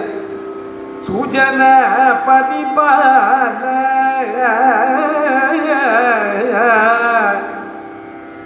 சுஜனர்களை ரட்சிப்பதற்காக அவதரித்திருக்கிறான் இந்த விஸ்வாமித்திரன் பின்னாடி ஓடி இருந்தான் பாருங்க. சுஜன பரிபால. இப்படின்னு அவன் முதல் சாட்சா்காரம் ராமனை பார்த்து நிற்கிறத பார்த்து நிற்கிறத பார்த்து நிற்கிறத உள்ளவன் கூப்பிட வேண்டாம். உள்ளவன் கூப்பிட வேண்டாமா? அது திடீர்னு அவருக்கு மனசுல படவே ரா ரா ராஜீவ நேத்ரா ரா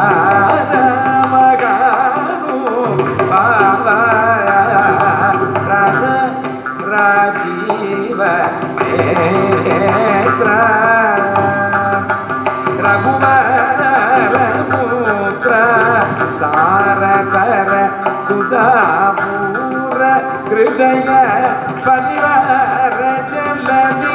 गम्भीरदनुजसंहार मदन सुकुमार मुदजन विकार सकल श्रुतिदारनादु वैज्ञ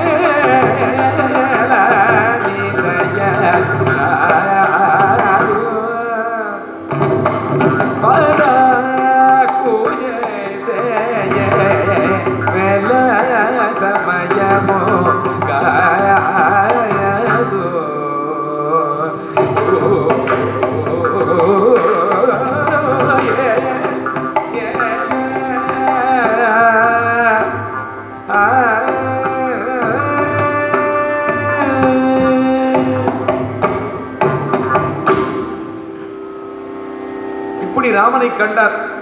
இந்த ஒரு கீர்த்தனத்தில் பல விஷயங்கள் அடங்கி வச்சிருக்கார். சகல சுருத்தி சாராங்கிறார்.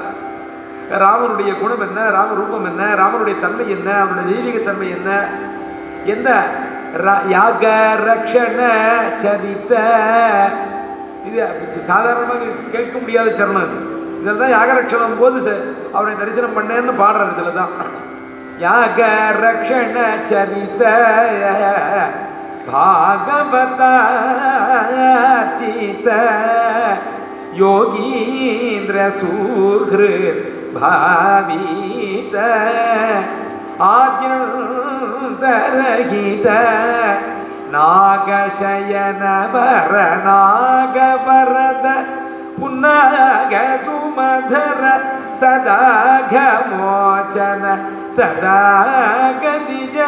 சதாகமோச்சன சதாகதிஜ திருதபதாகமாந்தச்சர ராகரகித ஸ்ரீத்யாகராஜனுத்தயலய அய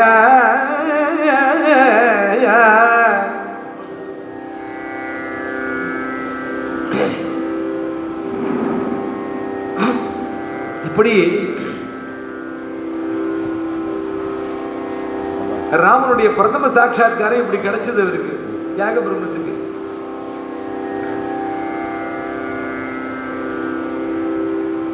பல ராம சாட்சா்காரங்கள் உண்டு அவருக்கு. பற்பல ரூபங்களிலே பற்பல விதங்களிலே ராமனை கண்டார்.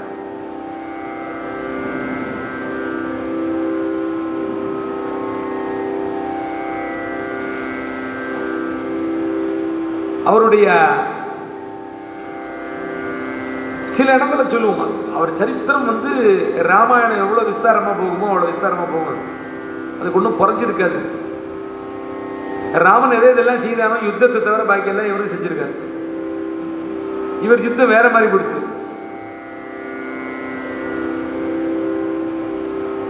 அவருடைய வாழ்க்கையிலே நடுவில் நடந்த ஒரு சம்பவத்தை சொல்லுவோம். அவர் எத்தன்மையவர் என்று நமக்கு தெரியும். இவர் ராஜாசிரியம் ஆண்டான்னு சொன்னவர் இவர். நான் கொண்டு மானிடம் பாடும் என்று இருந்தவர்களிலே சில பேர் அது போல இவரும் ஒருத்தர்.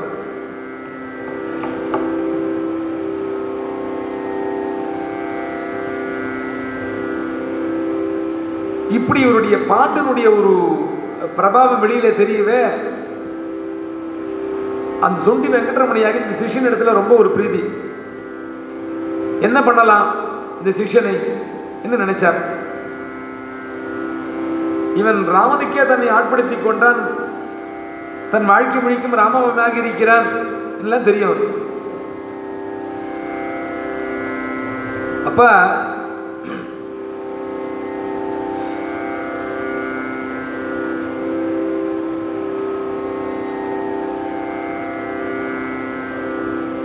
ஒரு நாள் சொண்டி வெங்கட்ரமணையா தன்னுடைய தர்பாரில் இருக்கக்கூடிய வித்வான்கள் சக வித்வான்கள்லாம் இருப்பா இல்லையா? நிறைய பேர் இருப்பா இல்லையா? இந்த வித்வான்கள் எல்லாம் கூப்பிட்டு தியாகராஜனை அழைச்சிட்டு வா அப்படின்னு அனுப்பிச்சார் ஆளை. காரணத்தால் அவர் அவ அப்பாவோட கூட ஆராதனங்கள்லாம் முடித்து விட்டு உட்கார்ந்துருக்கிறார். பேசிட்டு இருந்தார். குருநாதர் வர சொன்னார் எழுந்து ஓடினார். போனால் அங்கே பெருங்குழு பெரிய ஒரு குழு.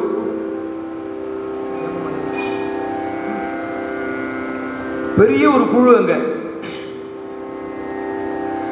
யாரெல்லாம் மகாவித்வான் நான் இப்போ சொன்னேனே முந்நூற்றி அறுபத்தஞ்சு வித்வான் சொன்னேனே. இந்த வித்வான்லாம் வர அவர். இந்த சிஷ்யனுடைய ஒரு யோகியதை என்ன நீங்கள்லாம் பாருங்கன்னு. கூட்டம் பல பேர் வந்திருக்காங்க. மகான்கள்லாம் வந்திருக்கா சங்கீத மேதைகள்லாம் வந்திருக்கா எல்லாரும் உட்காந்துருக்கா எல்லாருக்கும் சொண்டி வெங்கட்ரமணையா மேல ஒரு மதிப்பு. அவர் தானம் பாடுவதில் வல்லவர் என்று சொன்னோம்.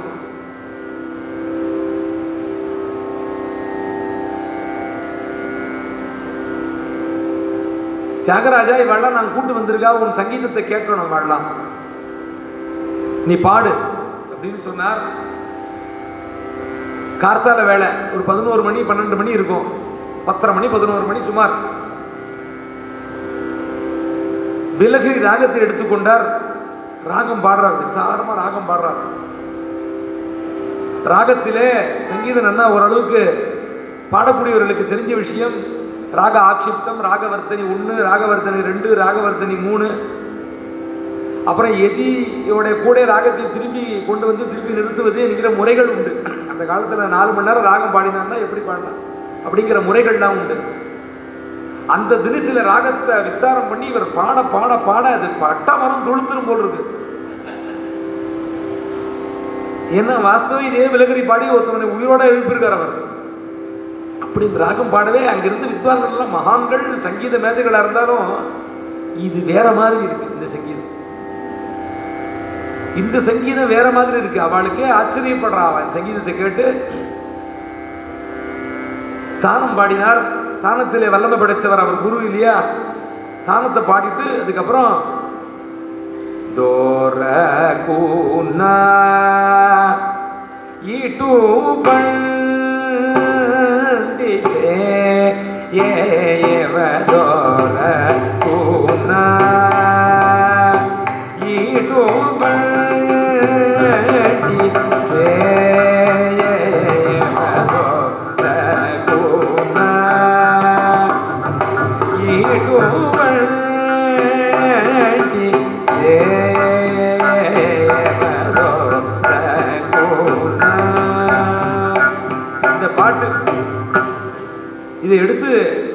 சரணம் ரெண்டு சரணம் மூணு சரணம் ராமனுடைய சேவை கிடைக்குமா? குருநாதனுடைய சேவை கிடைக்குமா? துறக்குனா இட்டு வண்டி சேவா. ரெண்டு அர்த்தம் அதுக்கு. சேவைன்னா செய்யும் கைங்கரியம். சேவைன்னா கண்ணாலே காணும் சேவை. ரெண்டு அர்த்தம் வர மாதிரி பாட்டு சாகித்யம் இனிமேலும் சொல்ல முடியாத அளவுக்கு சாகித்யத்தில் நுட்பம் இருக்கும். ரசம் இருக்கும் அவருடைய சாகித்யத்தில்.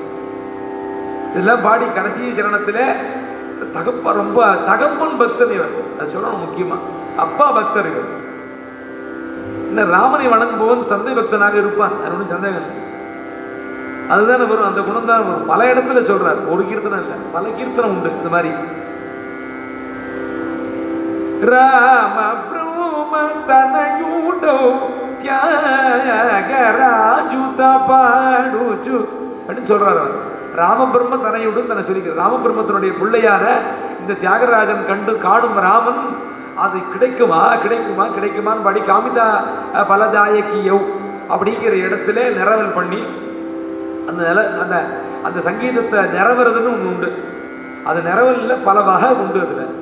அதை கீழ்கால நிறவல் மத்தியமகால நிறவல் மேல்கால நிறவல் அதிலே மேல்கால நிறவல் லயப்பிரதமான நிறவல் அந்த நிறவலிலே தைலதாரியான நிறவல் ஒரு அக்ஷரம் தீர்க்கமே இல்லாமல் கிரசவமாக பாடிட்டு போகிற நிறவல் இப்படி பலவிதமான நிறவல் என்னென்ன உண்டோ அந்த காலத்துல இவர்களுக்கு தெரிந்தது இவர்களுக்கு தெரியாதது இவர்கள் நினைக்க முடியாத நிறவெல்லாம் பாடி தள்ளுறார். இதில் பாடி சுரம் பாடி விட்டா ஒன்றும் புரியல. இந்த வித்வான்களுக்கெல்லாம் இது என்ன சங்கீதம்? என்ன சங்கீதம்? என்ன உலகத்தில் சாதாரணமாக வித்வான் வித்வான் ஒத்துக்க மாட்டான். இதுதான் உலக இயற்கை. இன்னொரு வித்வான் ஒத்துக்க மாட்டான்.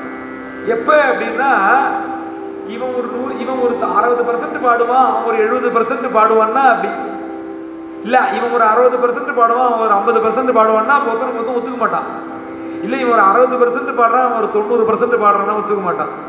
இது அப்படி கிடையாது. இது எங்கேயோ இருக்குது இந்த பர்சன்டேஜ் போட முடியல அவளுக்கு. நம்ம சங்கீத வசதி தான் இல்லைன்னு சொல்ல முடியாது. இது வேற மாதிரி இது. இது எங்கேயோ இருக்கே அப்படின்னு நினச்சிருந்தா அப்படியே மந்திரிச்சு விட்ட மாதிரி இருந்தது அவளுக்குலாம் சில பேர் கண்ணில் தார தாரையா ஜலம் போட்டுறது சில பேர் வந்து அந்த சுண்டி வெங்கடரமணி வந்து சொன்னாளா துரகுணா இட்டுவண்டி சேவன் ஒரு சிஷியம் பாடினா துரகுணா இட்டுவண்டி சிஷ்யுடு இந்த மாதிரி ஒரு சிஷ்யம் கிடைப்பானா? எனக்கு. இது ஏதோ தெய்வ சம்மதமா இருக்கு இந்த கானம்னா இவள நேர. சொண்டி வெங்கடரமணியோட அப்பா சொண்டி வெங்கட சுப்பையான் தஞ்சாவூர்ல இருக்கிறவர் அவர். அவர்கிட்ட போய் வாழலாம் பேசினான் உடனே அவர் பையனை கூட அனுப்பிச்சார். என்னடா யாரோ ஒரு சிஷனை புதுசாக ரெடி பண்ணிருக்கியா? ஒரே அமக்கலப்படுத்துறானா அல்லவல கல்லவலப்படுறது தஞ்சாவூர் முழுக்க. எல்லாரும் எல்லா விதத்திலும் அதை தான்ப்பா பேசுறா. நம்ம ஆத்துல பாட சொல்லுவா அப்படின்னு சொன்னார் அவர். ஒரு நாள் ராத்திரி அங்கே அழிச்சுட்டு போனார். சாயந்தரம் கச்சேரி இது. சாயந்தரம் சுமார் ஒரு ஏழரை மணி எட்டு மணிக்கு ஆரம்பிச்சு அப்பா பாடுறா தியாகு அப்படின்னு அவர் சொல்லவே காம்போஜி ராகத்தை எடுத்துட்டார் அங்கே பாடின மாதிரி விஸ்தாரமாக பாடி மறி மறி நின்னு ஒரு கீர்த்தனை. அந்த சினிமாவில் ராகத்தை மாற்றி போட்டு விட்டான் அது காம்போஜி அந்த மறிமறி நின்னை பாடி அதில் நிறவன் சுரங்கள் போக்குவரத்து எல்லாம் ஒரு விவகாரங்கள் கணக்கு எல்லாம் பாடினா அதே மாதிரி இந்த வித்வான்களுக்கெல்லாம் ஒரே ஆச்சரியம். சின்ன குழந்தையா இருக்கான் எங்க கேட்டான்? எப்படி எப்படி வருது இவனுக்கு கல்பனை? அதுதான் தெரியல. மற்ற நாள் ராஜ்யசபைக்கு எல்லாரும் போனால் ராஜ்யசபையில் ராஜாவோட பேசிட்டு இருந்தா சங்கீதத்தை பற்றி விவாதம். ராஜா பல்லக்கி சேவா பிரபந்தம்னு பண்ணியிருக்கிற அந்த ராஜாவே. சங்கீதத்தில் நல்ல நிபுணர் அவர். ஒன்றும் சா சோட கிடையாது. சங்கீதத்தில் ரொம்ப நைபுண்ணியம் உள்ளவர். இந்த ராஜா கிட்ட போய் வாழ என்ன சொன்னார்னா என்ன விஷயம் என்ன விஷயம்னு அவர் பேசிட்டு இருந்த பொழுது இந்த மாதிரி நம்ம சுத்தி வெங்கட்ரமணையாவோட சிஷ்யனா தியாகராஜன் ஒரு பையன் இருக்கான். அடாடாடாடா இந்த அந்த மாதிரி சங்கீதம் நாங்களே இது வரைக்கும் கேட்டதில்லைன்னா நாங்களே கேட்டதில்லை அப்படி ஒரு சங்கீதம். இந்த சங்கீதத்தை ராஜா நீங்க அவசியம் கேட்கணும் மகாராஜா. அப்படின்னு சொன்னார். என்ன ஏது யார் என்னன்னு விசாரிச்சார் ராமபிரமத்தோட பையன். ராமபிரமத்தினுடைய பையனா?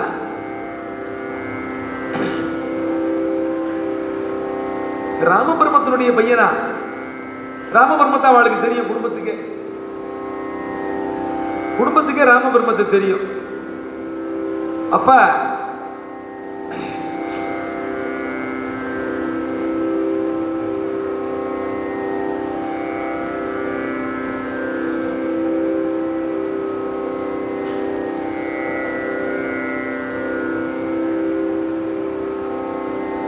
சேஷாத்திரையங்கர் அவருக்கு ஒரு மந்திரி.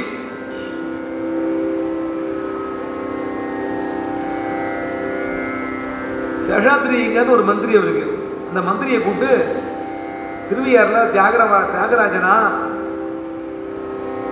அழைச்சிட்டு வரோம். அப்படின்னு சொல்லி அனுப்பவே ரெண்டு பேரும் அனுப்புறான் நான் அனுப்பிச்ச பொழுது அவன் என்ன பண்ணிட்டா அவன் வந்து சொன்னவன் ராஜா அவங்க பாட்டை கேட்கணுமா? நீங்கள் இன்னைக்கோ நாளைக்கோ இன்றைக்கோ ராஜ்யசபைக்கு வரலாம். வரும்போது அப்படியே ராஜா வந்து இந்த பாட்டு பண்ணிட்டு வாங்க. அப்படின்னு சொல்லிட்டு அவர்கிட்ட. என்னது?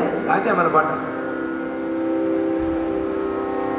நான் ராஜாதிராஜன் தேவாதி தேவரை நான் பாடிட்டு இருக்கேன். நீ என்னமோ ராஜாவை பாடுக்கிறேன் அப்படின்னு நினைச்சிருந்தார். மற்ற நாள் இந்த சேஷாதிரிங்கார் வரார். நிறைய தட்டு நிறைய சம்பாவனைகள்லாம் எடுத்துக்கொண்டு அவர்கிட்ட சொன்னார் ராஜா ரொம்ப சந்தோஷப்படுறார். அவர் சொன்ன கண- தங்க கணக்கு வந்து ஒரு ரெண்டு மூணு மூணு மூணு மூட்டை தங்கம் வரும் போல் இருக்கு. அவ்வளோ தங்கம் சமர்ப்பிக்கிறார். தஞ்சாவூர் பக்கத்தில் இந்த ப- பசுபதி கோயில் ஒரு ஊர் இருக்கேன் அந்த பசுபதி கோயிலை உங்களுக்கு கொடுக்குறார். அந்த ஊரையே உங்களுக்கு கொடுக்குறார். நீங்கள் வரணும். இது இப்போ நான் என்ன சொல்கிறேன் ஒரு லட்ச ரூபா சம்பளத்துக்கு வேலை பார்த்துட்டு இருக்கான். அவன் வந்து நாலாயிரம் ரூபா இல்லை ரெண்டாயிரம் ரூபாய் தர நீ வேணா வேலை பார்க்குறேங்கிற வேலை பார்க்கணும். அவன் நிதனித்தம் பரமானத்தை சாப்பிட்டு இருக்கிறவங்கிட்ட வந்து நீ இந்த எங்கேயோ கிடைக்கிற ஒரு விஷயத்தை வந்து இப்போ குப்பையில் இருக்கிற ஒரு ரொட்டி எடுத்து கொடுத்து சாப்பிடணும் சாப்பிடுவோம் அசத்தியமாக இருக்காதா? அப்போ என்ன நிலையில் தியாகபுரமை இருந்தாருன்னு நம்ம யோசிக்கணும். உயர்ந்த பேரானந்தத்தை அனுபவித்தவனுக்கு சிற்றின்பங்களிலே நாட்டம் இருக்காது. போயிடும். அப்ப ராமனை பாடினவனுக்கு இன்னொருத்தனை பாடக்கூடாதுங்கிற எண்ணங்கிறதே இல்ல. அவனால முடியாது. இது இவ்வளவு பிரலோபனங்களை எல்லாம் கொடுத்து நீ வந்து எப்படியாவது பாடுன்னு இந்த இவர் சொன்ன உடனே அவர் ஒண்ணு பாடி விட்டார். நிதி சாயால சுகமா ராமுனி சந்நிதி சேயவ சுகமா நிஜ முக பல்கு நிதி சாயால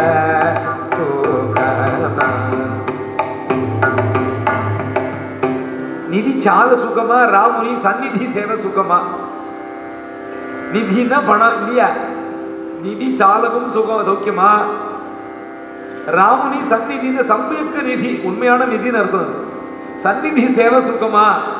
Nizi moga belku merasa, tadina vanita kira mulu rucu, daca redini nama rucu, ini jalan semua. நிதிச்சால சுகமா ராமனி சந்நிதி சேவை சுகமா? இன்னும் ஒரு பாட்டு? கடைசியில் ஒன்று பாட்டு மமத பந்தனயுத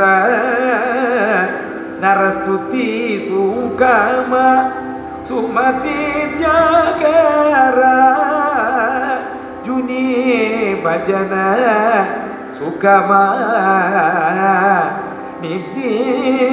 நித்திச்சால சுக மமத பந்தனை வந்து நரஸ்துதி சுகமா? நரணி பாடுவது சுகமா? சுமதி தியாகராஜன் சொல்லுகிறார். நல்ல நல்ல நல்ல மதியுடைய தியாகராஜன் தன்னை சொல்லுகிறார். சுமதி தியாகராஜன் வந்து நீ சுகமா? இல்லை சுமதியுடைய சிவபெருமானாலே உபதேசிக்கப்பட்ட ராமநாமத்தை சொல்லும் இந்த கீர்த்தனங்கள் சுகமா? அப்படின்னு பல ஆச்சரியமான இந்த கீர்த்தனையை பண்ணி விட்டாரோ இல்லையோ? இந்த ரெண்டு பேரும் போய் சொன்னா ராஜா கிட்ட ராஜாவுக்கு கடும் கோபம் வந்தது. என்னோட ராஜ்யத்துல இருந்து என்னையே பாட மாட்டேங்கிறானா?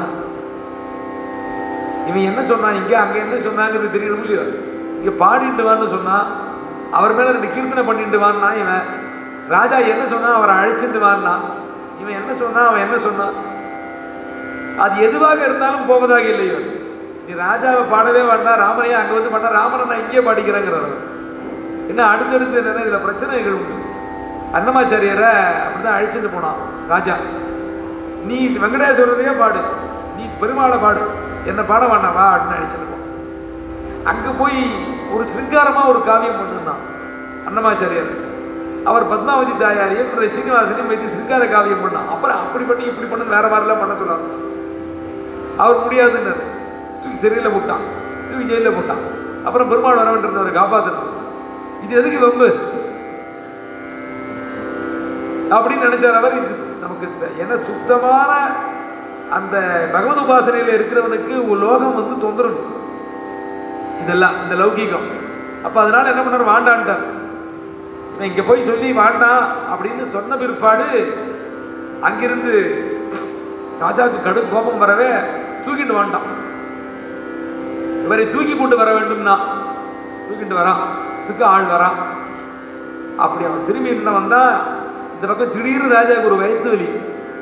வயிற்று வலியால துடிக்கிறான். ராஜா திடீர் உடனே அண்ணன்ட என்னென்ன உண்டோ எல்லாம் அவர்கள் முயன்று பார்க்கிறார்கள்? அங்க ராஜ வைத்தியம் எல்லாம் இருப்பான் இல்லையா? இந்த ராஜ வைத்தியம் எல்லாம் சிகிச்சைக்கு என்ன முறையும் தோற்றவில்லை அவர்களுக்கு. என்னென்ன தெரியலையே கண்டுபிடிக்க முடியலையேன்னு பார்க்குறான். அப்போ அந்த சேஷாத்திரி ஐயங்கார்னு ஒரு மந்திரி அவர் சொன்னாரா? இது ஏதோ பகவத் அபச்சாரமோ பாகவத் அபச்சாரமோ இது. இல்லைன்னா வராது. இது தியாகராஜனை நீங்கள் தூக்கிட்டு வான்னு அனுப்பிச்சாலே இது தப்பு இது சரியில்லை அப்படின்னு சொல்லவே.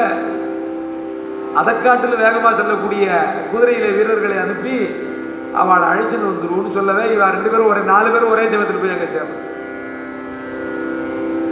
என்ன ஏதுன்னு இவர் விசாரிக்கிறதுக்குள்ள பின்னாடியே அந்த மந்திரி ஓடி வந்தார்.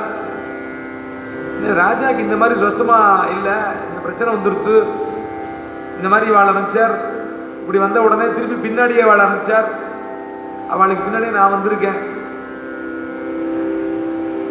அவன் சொன்னா இந்த ராமன் எதிர்க்கே என்னுடைய திருவாராதனத்தை ஏற்றுக்கொள்வது சத்தியம்.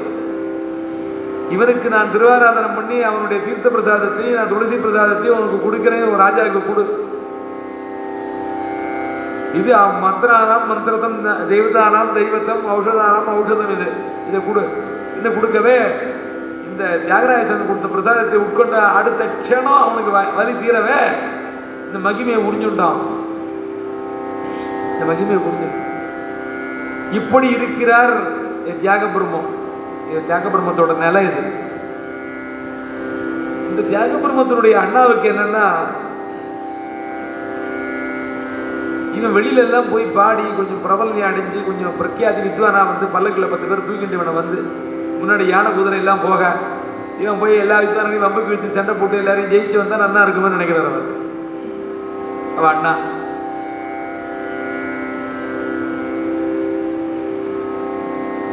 அதனால இவர்களுக்கு உள்ள ஒரு மனஸ்தாபம். எதை சொல்றது இவருடைய சரித்திரத்தில்? மனஸ்தாபம். ஒரு நாள் ராத்திரி இவனை தனியா வச்சா அவன் சரிப்படுவான். தனியாக வச்சா தான் இவன் உருப்பிடுவான். அப்படின்னு ஒரு சண்டை. சண்டை போட்டு வீட்டை பாதியா பிரிச்சு அந்த பக்கம் போடாங்க அப்படின்னு அந்த பக்கம் கொண்டு வச்சுட்டார். ராத்திரி சாயந்தரம் உட்காந்துருக்க ராத்திரி ஆகாரம் இல்லை.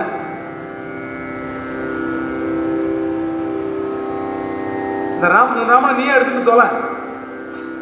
அப்படின்னு கொடுத்துட்டாரு. நீ ராம பச்சனை பட்டக்காயினா பொட்டக்காயினான்னு இருக்கு. வார்த்தை சொன்ன வார்த்தை. உன் ராமபஜனை பட்டை தான் துணி பொட்டனா வயிறு. உன் ராமபஜனைனால துணி கிடைக்குமா இல்லை சோறு கிடைக்குமாடா? அப்படின்னு கேட்டு அனுப்பிச்சிட்டார்.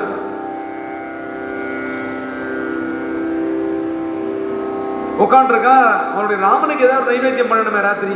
அவர் எப்படின்னா பஜனை பத்தத்தியிலே பூஜையெல்லாம் செய்கிறவர் ராத்திரி அவருக்கு என்ன உண்டோ பாடி பவளிப்பு பாடி டோலை பாடி. அதுக்கு ஏதாவது ஒரு நாலு லாட்சியை அவருக்கு அமுத்து செய்வித்து அதற்கப்புறம் அவர் படுத்துப்பார். ராமனை தூங்க பண்ணிவிட்டு. அப்படி இருக்கக்கூடியவர் ராமனுக்கு நைவேத்தியத்து கூட ஒன்றும் இல்லையேன்னு வருத்தமாக உட்காந்து இவர் பண்ணி கிடக்கார். அது தெரியல அவருக்கு. ராமனுக்கு நைவேத்தியத்துக்கு ஒன்றும் இல்லையம்மாங்கிறார் சாந்தான்னு பேர் வாத்துக்காரி அவளும் சேர்ந்து ராமனை பார்த்துருக்கா. நடுராத்திரி ஆச்சு. பரியாபத்தை ஒரு பக்தர் பண்ணி கிடந்தா யாருக்கு தாங்கும்? வாசல்ல கதவு யாரோ தட்டுறா. கேட்டுட்டே வரா. இங்க தியாகராஜன் எங்க? தியாகராஜன் எங்க? தியாகராஜன் எங்க? கேட்டுட்டே வந்தா ஒரு வயசான ஒரு பிராமணர். அவ பக்கத்துல ஆத்துக்காரி. கூட நல்ல மாட்ட சாட்டமா ஒரு வேலைக்காரன். மூணு பேர் வாசல்ல. என்ன தியாகராஜன் எங்க? தியாகராஜன் எங்கன்னு கேட்டுட்டே வந்தாவா இவர் வாசலில் வந்து நின்றுன்னு என்ன சொல்லுங்க என்ன விஷயம்? நீ தானே தியாகராஜன். ஆமாம் அப்பா உனக்கு அனந்த கோடி நமஸ்காரம் உன் கீர்த்தனையெல்லாம் நிறைய கேட்டிருக்கேன். எங்கள் ஊரில் எல்லாம் உன் கீர்த்தனை எல்லாரும் வந்து பாடிட்டு இருக்கா உங்ககிட்ட வந்து கத்துனேன்னு சில பேர்லாம் வந்து ஆச்சரியமாக பாடுறா. உன் கீர்த்தனை கேட்கணுன்னு தான்ப்பா வந்தேனா. வாருங்க வாங்க வாங்க உள்ளே அழிச்சுட்டு போனார். மாதுரு தேவோ பாபா பித்ரு தேவோ பாபா ஆச்சாரிய தேவோ பாபா அதிதி தேவோ பாபான்னு சாஸ்திரம் சொல்கிறது வந்தவனுக்கு நமக்கு ஆகாரம் இல்லை நம்ம ராமனுக்கு ஆகாரம் இல்லை. வந்தவனை எப்படியா பட்டினி படுக்க வைக்கிறது? இப்பதான் அவருக்கு தோன்றது. என்ன சோதனை ராமா? உடனே அவர் என்ன பண்ணாரு? பின்னாடி வந்து இந்த சிஷ்யம் வந்து ஒரு வண்டியை இழுத்துட்டு வந்தா தியாகராஜா எதுவும் பண்ணிடாத இந்த வண்டிக்கு உள்ளாத சாமான்கள் இருக்கு. அப்படின்னா அந்த அவர் அவாத்து புத்தத்துலேயும் அந்த ரேடியிலையும் அண்ணன் ஹால் இருக்குது அதுலேயும். மூட்டை மூட்டையாக கொண்டு அரிசி அரைக்கலாம் பருப்பு அரைக்கலாம் என்ன மூட்டை எல்லாத்தையும் அரைக்கலாம் உடனே கொல்லைக்கு கிடு கிடுன்னு போனான் வெந்நீர் போட்டான். அந்த வேலைக்காரனே அத்தனையும் பண்ணுறான் இவன் வந்த உடனே எங்கேருந்து எப்படி வந்தாலும் உடனே அப்படியே அள்ளி அள்ளி அடைச்சிக்கிற பரம்பரை கிடையாது. நம்ம இந்திய பரம்பரை. வந்தால் கை கால அலைமெண்ட் உட்காந்துப்பா குளிச்சுட்டு வெளியூர்லாம் போயிட்டு வந்தால் ஸ்நானம் பண்ணிட்டு தான் சாப்பிடுவோம் அதனால் உள்ள கொள்ளைக்கு போனால் வெந்நீரில் தீர்த்தமாடினார் இந்த வந்த பெரியவர் அதுக்குள்ள அந்த அம்மா எல்லாத்தையும் எடுத்து சித்தப்படுத்தினா இந்த வேலைக்காரன் என்ன பண்ணா எல்லாத்தையும் பிடுங்கி அவனே சமைக்கிறான்.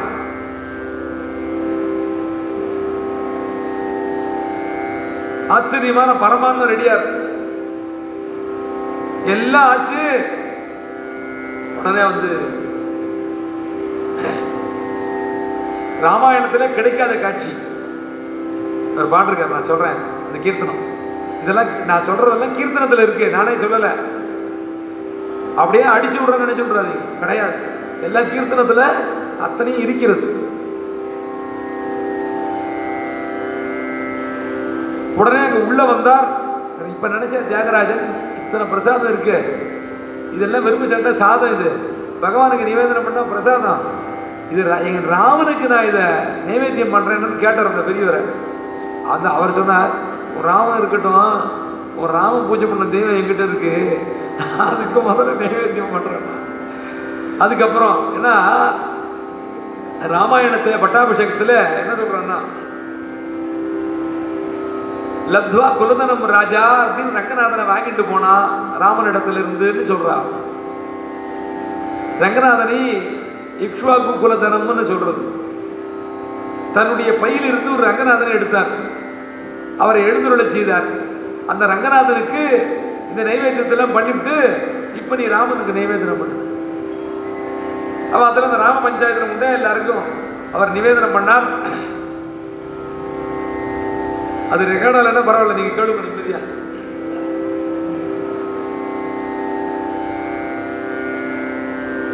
இவெல்லாம் உட்காந்து சாப்பிடணும். உடனே தியாகராய சுவாமியுடைய தேவிகளும் அங்கே வந்திருந்த அம்மாவும் இவன் ரெண்டு பேரையும் உட்காந்து வச்சு பரிமாறுறோம் ரெண்டு பேரும் சாப்பிட்றா.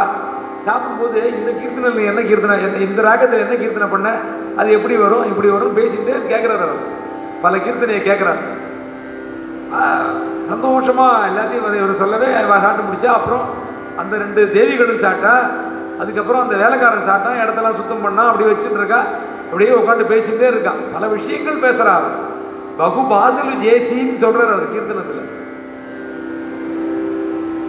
பேசிட்டே இருக்கும்பொழுது என்னென்னா அப்படியே பேசி பேசி என்ன அசதியில் அப்படியே கண்ணை செஞ்சுடுறாரு ஒரு அஞ்சு நிமிஷம் இருக்கும் தான். அஞ்சு நிமிஷம் இருக்கும் அவ்வளோதான் கண்ணை அசந்து திரும்பி தூக்கி விழுந்து எழுந்து பார்த்தா யாரையும் காணும்.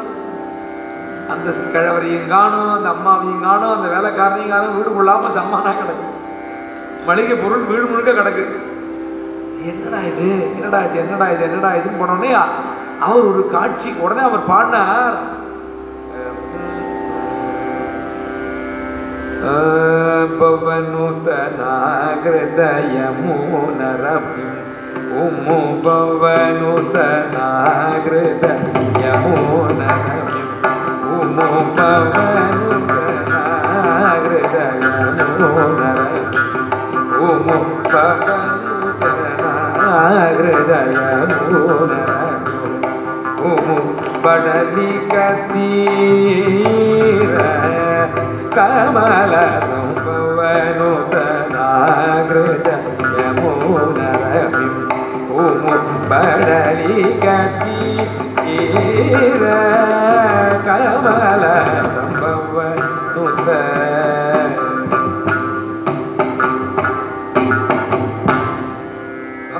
நான் ஹிருதய உணரன் கமல சம்பவனுத அதிகாரிகளாலே பூஜிக்கப்படக்கூடிய ஹே பிரபு வடமிக்க தீர் நான் ஹிருதயமுன ரமிப்புமோய். நடந்து வந்தே எனக்காக அந்த சிரமம் தீர இந்த ஹிருதயத்திலே நீ ரமிப்புமோ இங்கே நீ வசிப்பாய். இங்கே நீ விசிராந்தி செய்து கொள்வாய் என்று சொன்னார் அவர். நடந்து வந்து எனக்காக என்னென்னமோல்லாம் பேசினே பகுமாண்டல் ஆடு அப்படிங்கிறார். பகு பாசாலு ஜேசி அப்படிங்கிறார். இப்படி பல விஷயங்கள் சொன்னார். பரவசமானார் மூர்ச்சியானார். பகவத் சாட்சாத்கார ஆனவனுக்கு தானே தெரியும். அது எப்படி இருக்கும் இது என்ன சாமி அப்படின்னு காதல பக்கத்தில் இருக்கிறவன் கேட்கணுக்கு அது எப்படி புரியும்? பகவத் பகவானை நேரே கண்டவனுக்கு அல்லவா அந்த பகவத் சாட்சாத்கார ஆனா எப்படி இருக்குன்னு தெரியும். பரவசமா இருக்கார் கடக்கார். அவர் ஒரு காட்சி கண்டார் அதை ஒரு கீர்த்தனத்தில் பாடினார் அவர். இந்த சமயத்தில். ரொம்ப அபூர்வமான ஒரு கீர்த்தனம். ஒரு புஷ்பக விமானம். புஷ்பக விமானம் வந்து ஒரு நதியாட்டிருக்கு அங்கே வந்து இறங்குறது. புஷ்பக விமானத்துலேருந்து யாரோ இறங்குறா. உத்து பார்த்தா யார்? ராமனா. பக்கத்தில் யாரோ நிற்கிறா யார்? ஆஞ்சநேய சுவாமி. இந்த நதிக்கு அழைத்து கொண்டு போகிறார். அவருக்கு ஸ்நானாதிகள் எல்லாம் செய்து வைக்கிறார். கூட பக்கத்தில் இருந்து ஒத்தாசை பண்ணுறார் அண்ணன் வந்து ஒரு பெரிய ரங்கநாதன் படுத்துட்டு இருக்கான். அவருக்கு திருவாராதனம் பய அசாத்தியமான திருவாராதனம் நடக்கிறது பூஜைகள் நடக்கிறது. அதுக்கப்புறம் இந்த பக்கத்தில் ஒரு அம்மா சமைக்கிறா. அந்த நைவேத்தியங்கள்லாம் எடுத்துட்டு ரங்கநாதனுக்கு அமுத்து செய்வித்து அதுக்கப்புறம் என்ன பண்ணுறான்னா அதை அவள் பரிமாற இவன் புஜிக்கிறான். எல்லாத்தையும் எடுத்து கொடுக்குறான். அதுக்கப்புறம் முடிஞ்சதுக்கப்புறம் நீ வான் கூப்பிடுறான். ஒரு இடத்துல படுத்துக்கிறான் ஒய்யாரமாக. பக்கத்தில் உட்காந்து புராணங்கள்லாம் நீ படி. என்று சொல்லவே? பக்கத்தில் உட்காந்து புராணம் படிக்கிறான் ஒருத்தர் ஒத்து பார்த்தா யார் இது? ஆஞ்சநேயன் இது ஒரு சாட்சாத்காரம் இது ராமாயணம் எந்த ராமாயணத்துலேயும் இல்லாத ஒரு விஷயம். இது தியாக பிரம்மன் மாத்திரம் பாடியிருக்காரு.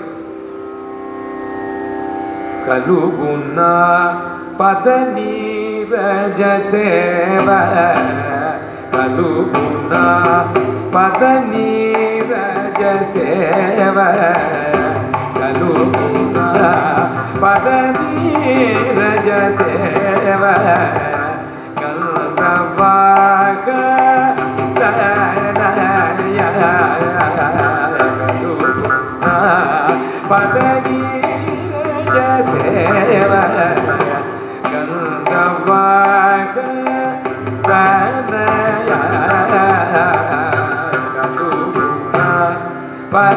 நீரஜ சேவ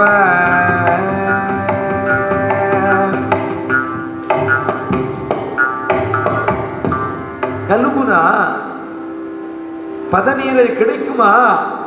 பதநீர் இந்த பாத சேவை கந்தமாக தரையா?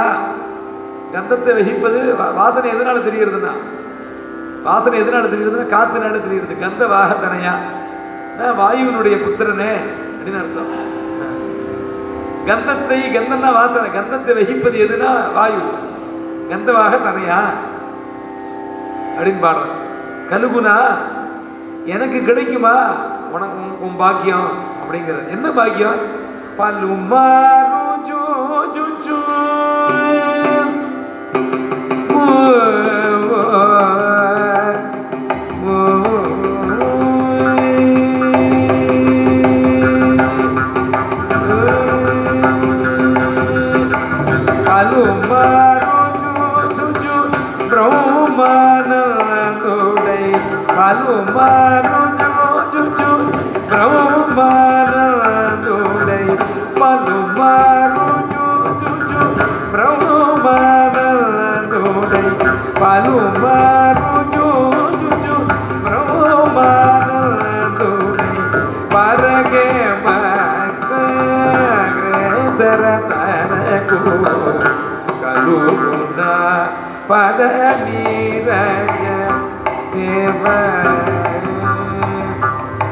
ராவனை நிதினித்தம் கண்டு. ராவனை நிதினித்தம் கண்டு அவனுடைய பதுமாறு ஜூச்சு பிரம்மானந்துடை ராம ராமனுடைய தரிசனத்தினாலே பிரம்மானந்தத்தை அனுபவிக்கும் நீ. உனக்கு கிடைத்த அந்த பாக்கியம் எனக்கு கிடைக்குமா? அப்படின்னு என்ன சேவை செஞ்சார் இவர்? என்ன நடந்தது? அந்த விருத்தாந்தத்தில் அந்த சரணத்தில் சொல்றாரு నీ కరములనేడి వెగువజామున నీ కరములనేడి శ్రీకాంతుడు అమృతము స్నానము చేసి పాకములను శ్రీరంగేశునికి పణము చేసి కా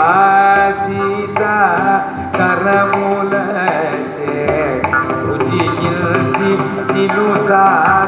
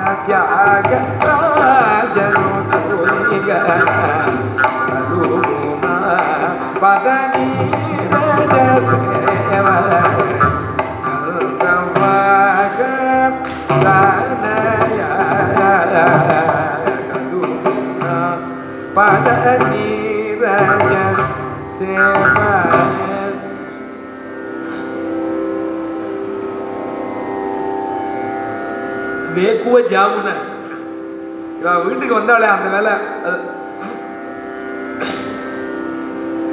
నీ కరముల నిడి శ్రీకాంతుడు అమృత స్నానము చేసి ఆంజనేయ நீ அவனை அழைத்து கொண்டு செல்ல உன் கைகளாலே என்னென்ன உண்டோ எல்லாத்தையும் எடுத்து கொடுக்குற நீ அவனும் தீர்த்தம் ஆடுகிறான் குளிக்கிறான் ராமன் ஸ்நானம் பண்றான்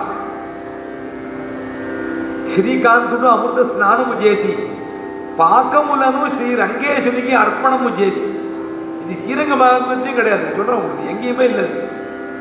పాకములను శ్రీ రంగ శ్రీ రంగేశునికి అర్పణము చేసి సీతై செய்த பதார்த்தங்களை எல்லாம் ரங்கநாதனுக்கு நிவேதனம் செய்து பாக்கமுலனு ஸ்ரீ ரங்கேசனுக்கு அர்ப்பணமும் చేసి பூஜை முடிஞ்சது నైవేద్యం முடிஞ்சது. தா சீதா கரமுலச்சே భుజించి சீதை பரிமாற தான் உட்கார்ந்து சாப்பிட்டு விட்டு ನಿನು ಸಾತ್ವಿಕ ಪುರಾಣ ಪಠನಸೆ ಯಮನೆ. சுருண்டு சுருண்ட நீண்ட கூந்தல் ராமனுக்கு அதை அழகாக நுனி முடிச்சா போட்டுட்டு ஒரு இடத்துல ஒய்யாரமாக சாஞ்சிட்டு ஆஞ்சநேயா இப்படி உட்காந்துக்கோ அப்படின்னு சொல்லி புராணம்லாம் படி நான் கேட்குறேன் நேரு ஆஞ்சநேய நீ புராண பட சாத்விக புராணங்கள்லாம் நீ படி சாத்விக புராண பட்டன சே யமனே நீ படி. நீ சொல்லவே ஆஞ்சநேயன் புராணங்களை எல்லாம் படிக்க இவன் கண்ண மூடின்னு அதை சிரவணம் செய்கிறான். இது என்ன பாக்கியம் ஆஞ்சநேயா? நீ செத்த போ நான் படிச்சு காட்டுறேங்கிறது நான் படிச்சு காட்டுறேன். சாகேத பதினி சர்வாதாருணி பிராகடமுன தியாகராஜனு தூணிகன. కలుగున పదనీరజ సేవ గంధవాక తనయ கலுகுணா கிடைக்குமான்னு அர்த்தம் எனக்கு கிடைக்குமா இந்த வாக்கியம் இப்படி எந்த எங்கேயுமே இல்லாத இதா தியாகராஜர் கண்ட இன்னொரு சாட்சாத்காரம் இது யாக சம்ரட்சணம் ஒன்று சொன்னோமே அதுபோல அவர் கண்ட இன்னொரு சாட்சாத்காரம் இது. இது தியாகராஜ சுவாமி சரித்திரம் அது வந்து நிரவதிகமாக போகும். இந்த நேரத்திலே நம்ம முக்கியமான சிலதை கண்டோம். சாதாரணமாக எல்லாரும் கேட்டிருக்கக்கூடிய ஒரு விஷயத்தையும் அநேகமாக யாருமே கேட்டிருக்க முடியாத ஒரு விஷயத்தையும் சொன்ன அடியே அவர் ஒரு புண்ணிய புருஷர் தன்யஜீவி அவர் யார் யாரெல்லாம் கண்டிருக்காருன்னா அவர் தியாகராஜ சுவாமி தியாகராஜ சுவாமியே நேரிலே கண்டிருக்கிறார். காமாட்சி அம்பாளை நேரில் கண்டிருக்கிறார். அவர் கையில் இருக்கிற கிளி என்ன சொல்றதுங்கிற ஒரு கீர்த்தனத்துல. இந்த உமா உமையினுடைய கைகளிலே இருக்கக்கூடிய சிவகாம சுந்தரனுடைய கைகளிலே இருக்கக்கூடிய அந்த கிளியானது என்ன பேசுறது? இது ஒரு கீர்த்தனத்துல சொல்றாரு. பச்சவில் தூணிகள் பாதித சுரேயே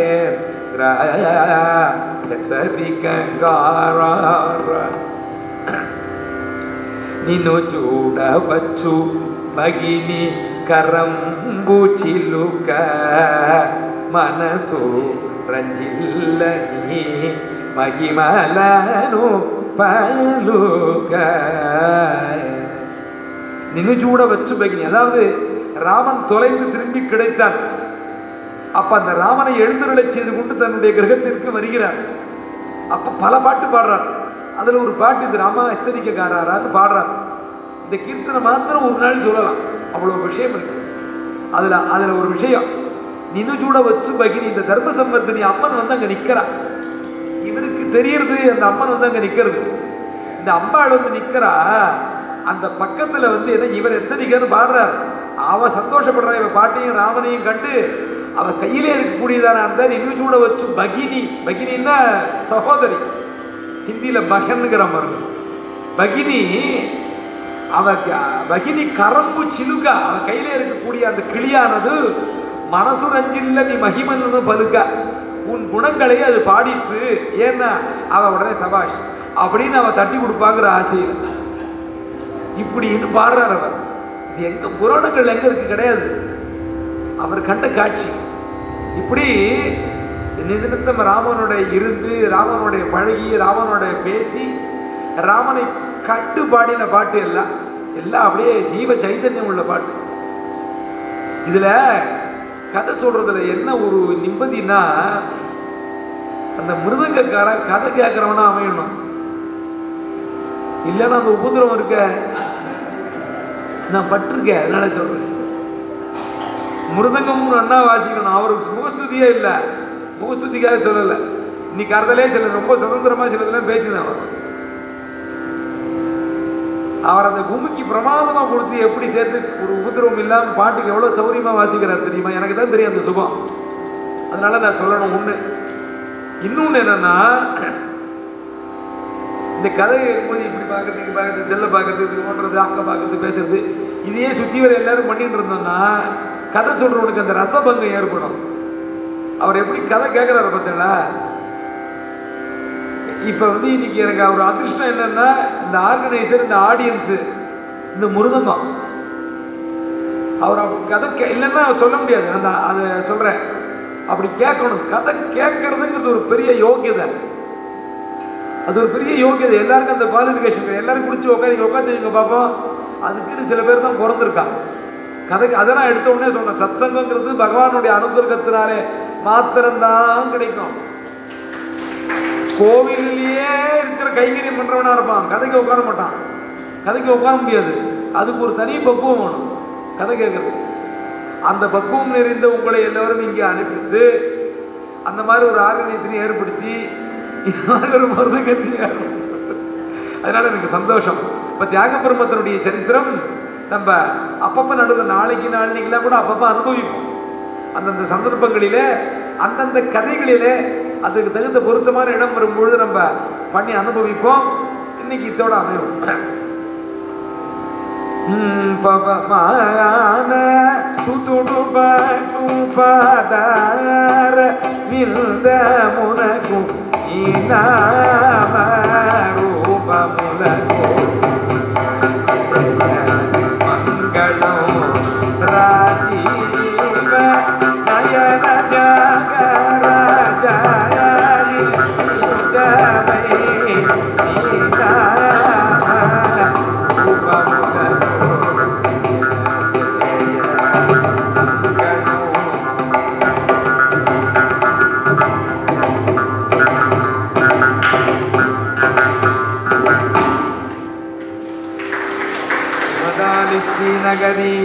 நாதாய கலி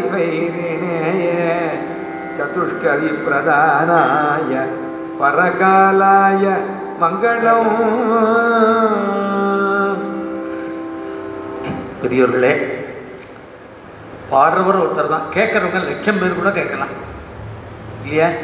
அதனால் இதெல்லாம் எங்கே நீங்கள் இனிமேல் நாம் கேட்க போகிறோம் அதுக்குள்ள பாக்கியம். அவர் அதனால தான் அவரை செலக்ட் பண்ணோம். அது வந்து பெரிய மகான் சொல்லிட்டு அதனால் நாளைக்கு அக்கம் பக்கத்தில் இருக்கிறவர்களெல்லாம் தெரிஞ்சு சொல்கிறதுக்கு ஆள் இல்லைங்க சார். வேறு ஒன்றும் இல்லை உண்மையான விஷயங்களை தான். இது மாதிரி சொல்லக்கூடிய நபர்கள் இல்லை. தெய்வீக கானம் எடுத்து சொல்கிற ஆற்றல். இதுக்கு தெலுங்கெல்லாம் தெரிஞ்சிருக்கணும் பூரா. இல்லைன்னா முடியவே முடியாது. நம்ம லால்குடி ஜெயராமன் சார் ஸ்மார்த்தர் அவருடைய கொள்ளு தாத்தா வந்து தியாக பிரம்மத்தினுடைய சிஷ்யரான் லால்குடி ராமையான்னு பேரு. ஆமாம் அவர் இதுக்காக போய் தெலுங்கு கற்றுனாரா நம்ம லால்குடி ஜெயராம். இது அப்படி அனுபவிச்சிருக்காரு இந்த தியாக பிரம்மத்தை பற்றி அப்படி பெரிய நாளைய தினம் பெரிய பெரிய மக சங்கீத பிதாமகர்னு பேர் நாளைக்கு. யாரு? புரந்தரதாசன். அதை பற்றி பாட போல எனக்கு சங்கீதத்துக்கு நமக்கும் இல்லை. ஆனால் அவளை பற்றியெல்லாம் கொஞ்சம் கொஞ்சம் தெரியும். அடிக்கடி நான் அந்த பக்கம் போகிறதுனால சங்கீதம் சொல்ல நான் அங்கே தான் போவேன். அது அவசியம். என்ன என்னுடைய ரிக்வஸ்ட்னா அக்கம் பக்கத்தில் இருக்கிறவாழ்கிட்டலாம் கொஞ்சம் சொல்லி இன்னும் நாலு நபருக்கு நிறைய இடம் இருக்குங்க. நிறைய வசதிகள் இருக்கு. அதனால எல்லாரையும் அழைத்து வர வேண்டுமாய் அன்போடு கேட்டுக்கொள்கிறோம். ரெண்டாவது வரும்போது ஒரு புஷ்பங்கள் பழங்கள் கொண்டு வந்து சுவாமிக்கு நிவேதனம் பண்ணி அது உங்களுக்கே மிக பிரசாதமாக திரும்ப கொடுத்துடலாம். நன்கொடை யாராவது கொடுக்கணும்னு நினைக்கிறவா அந்த தட்டில் சமர்ப்பிக்கலாம். இப்படி தினம் இன்னும் இன்னைக்கு ஒரு நாள் இன்னைக்கு எட்டு நாட்கள் இருக்கு.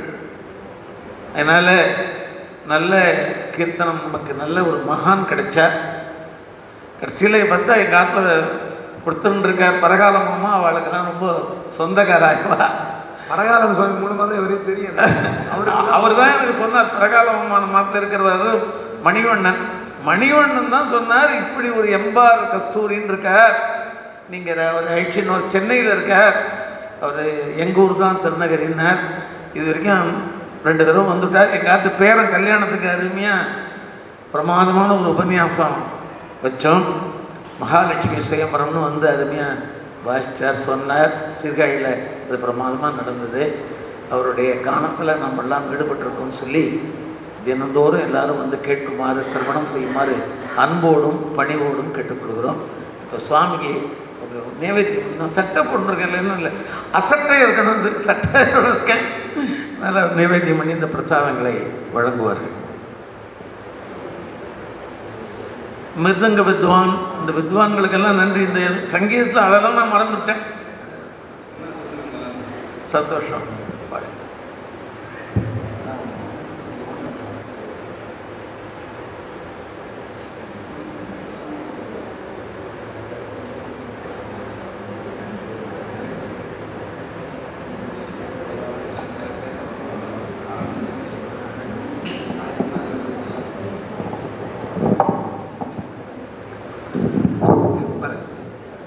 ஐயப்ப தீட்சிதர் இரண்டு நிமிடம் பற்றி உரையாற்றுவார்.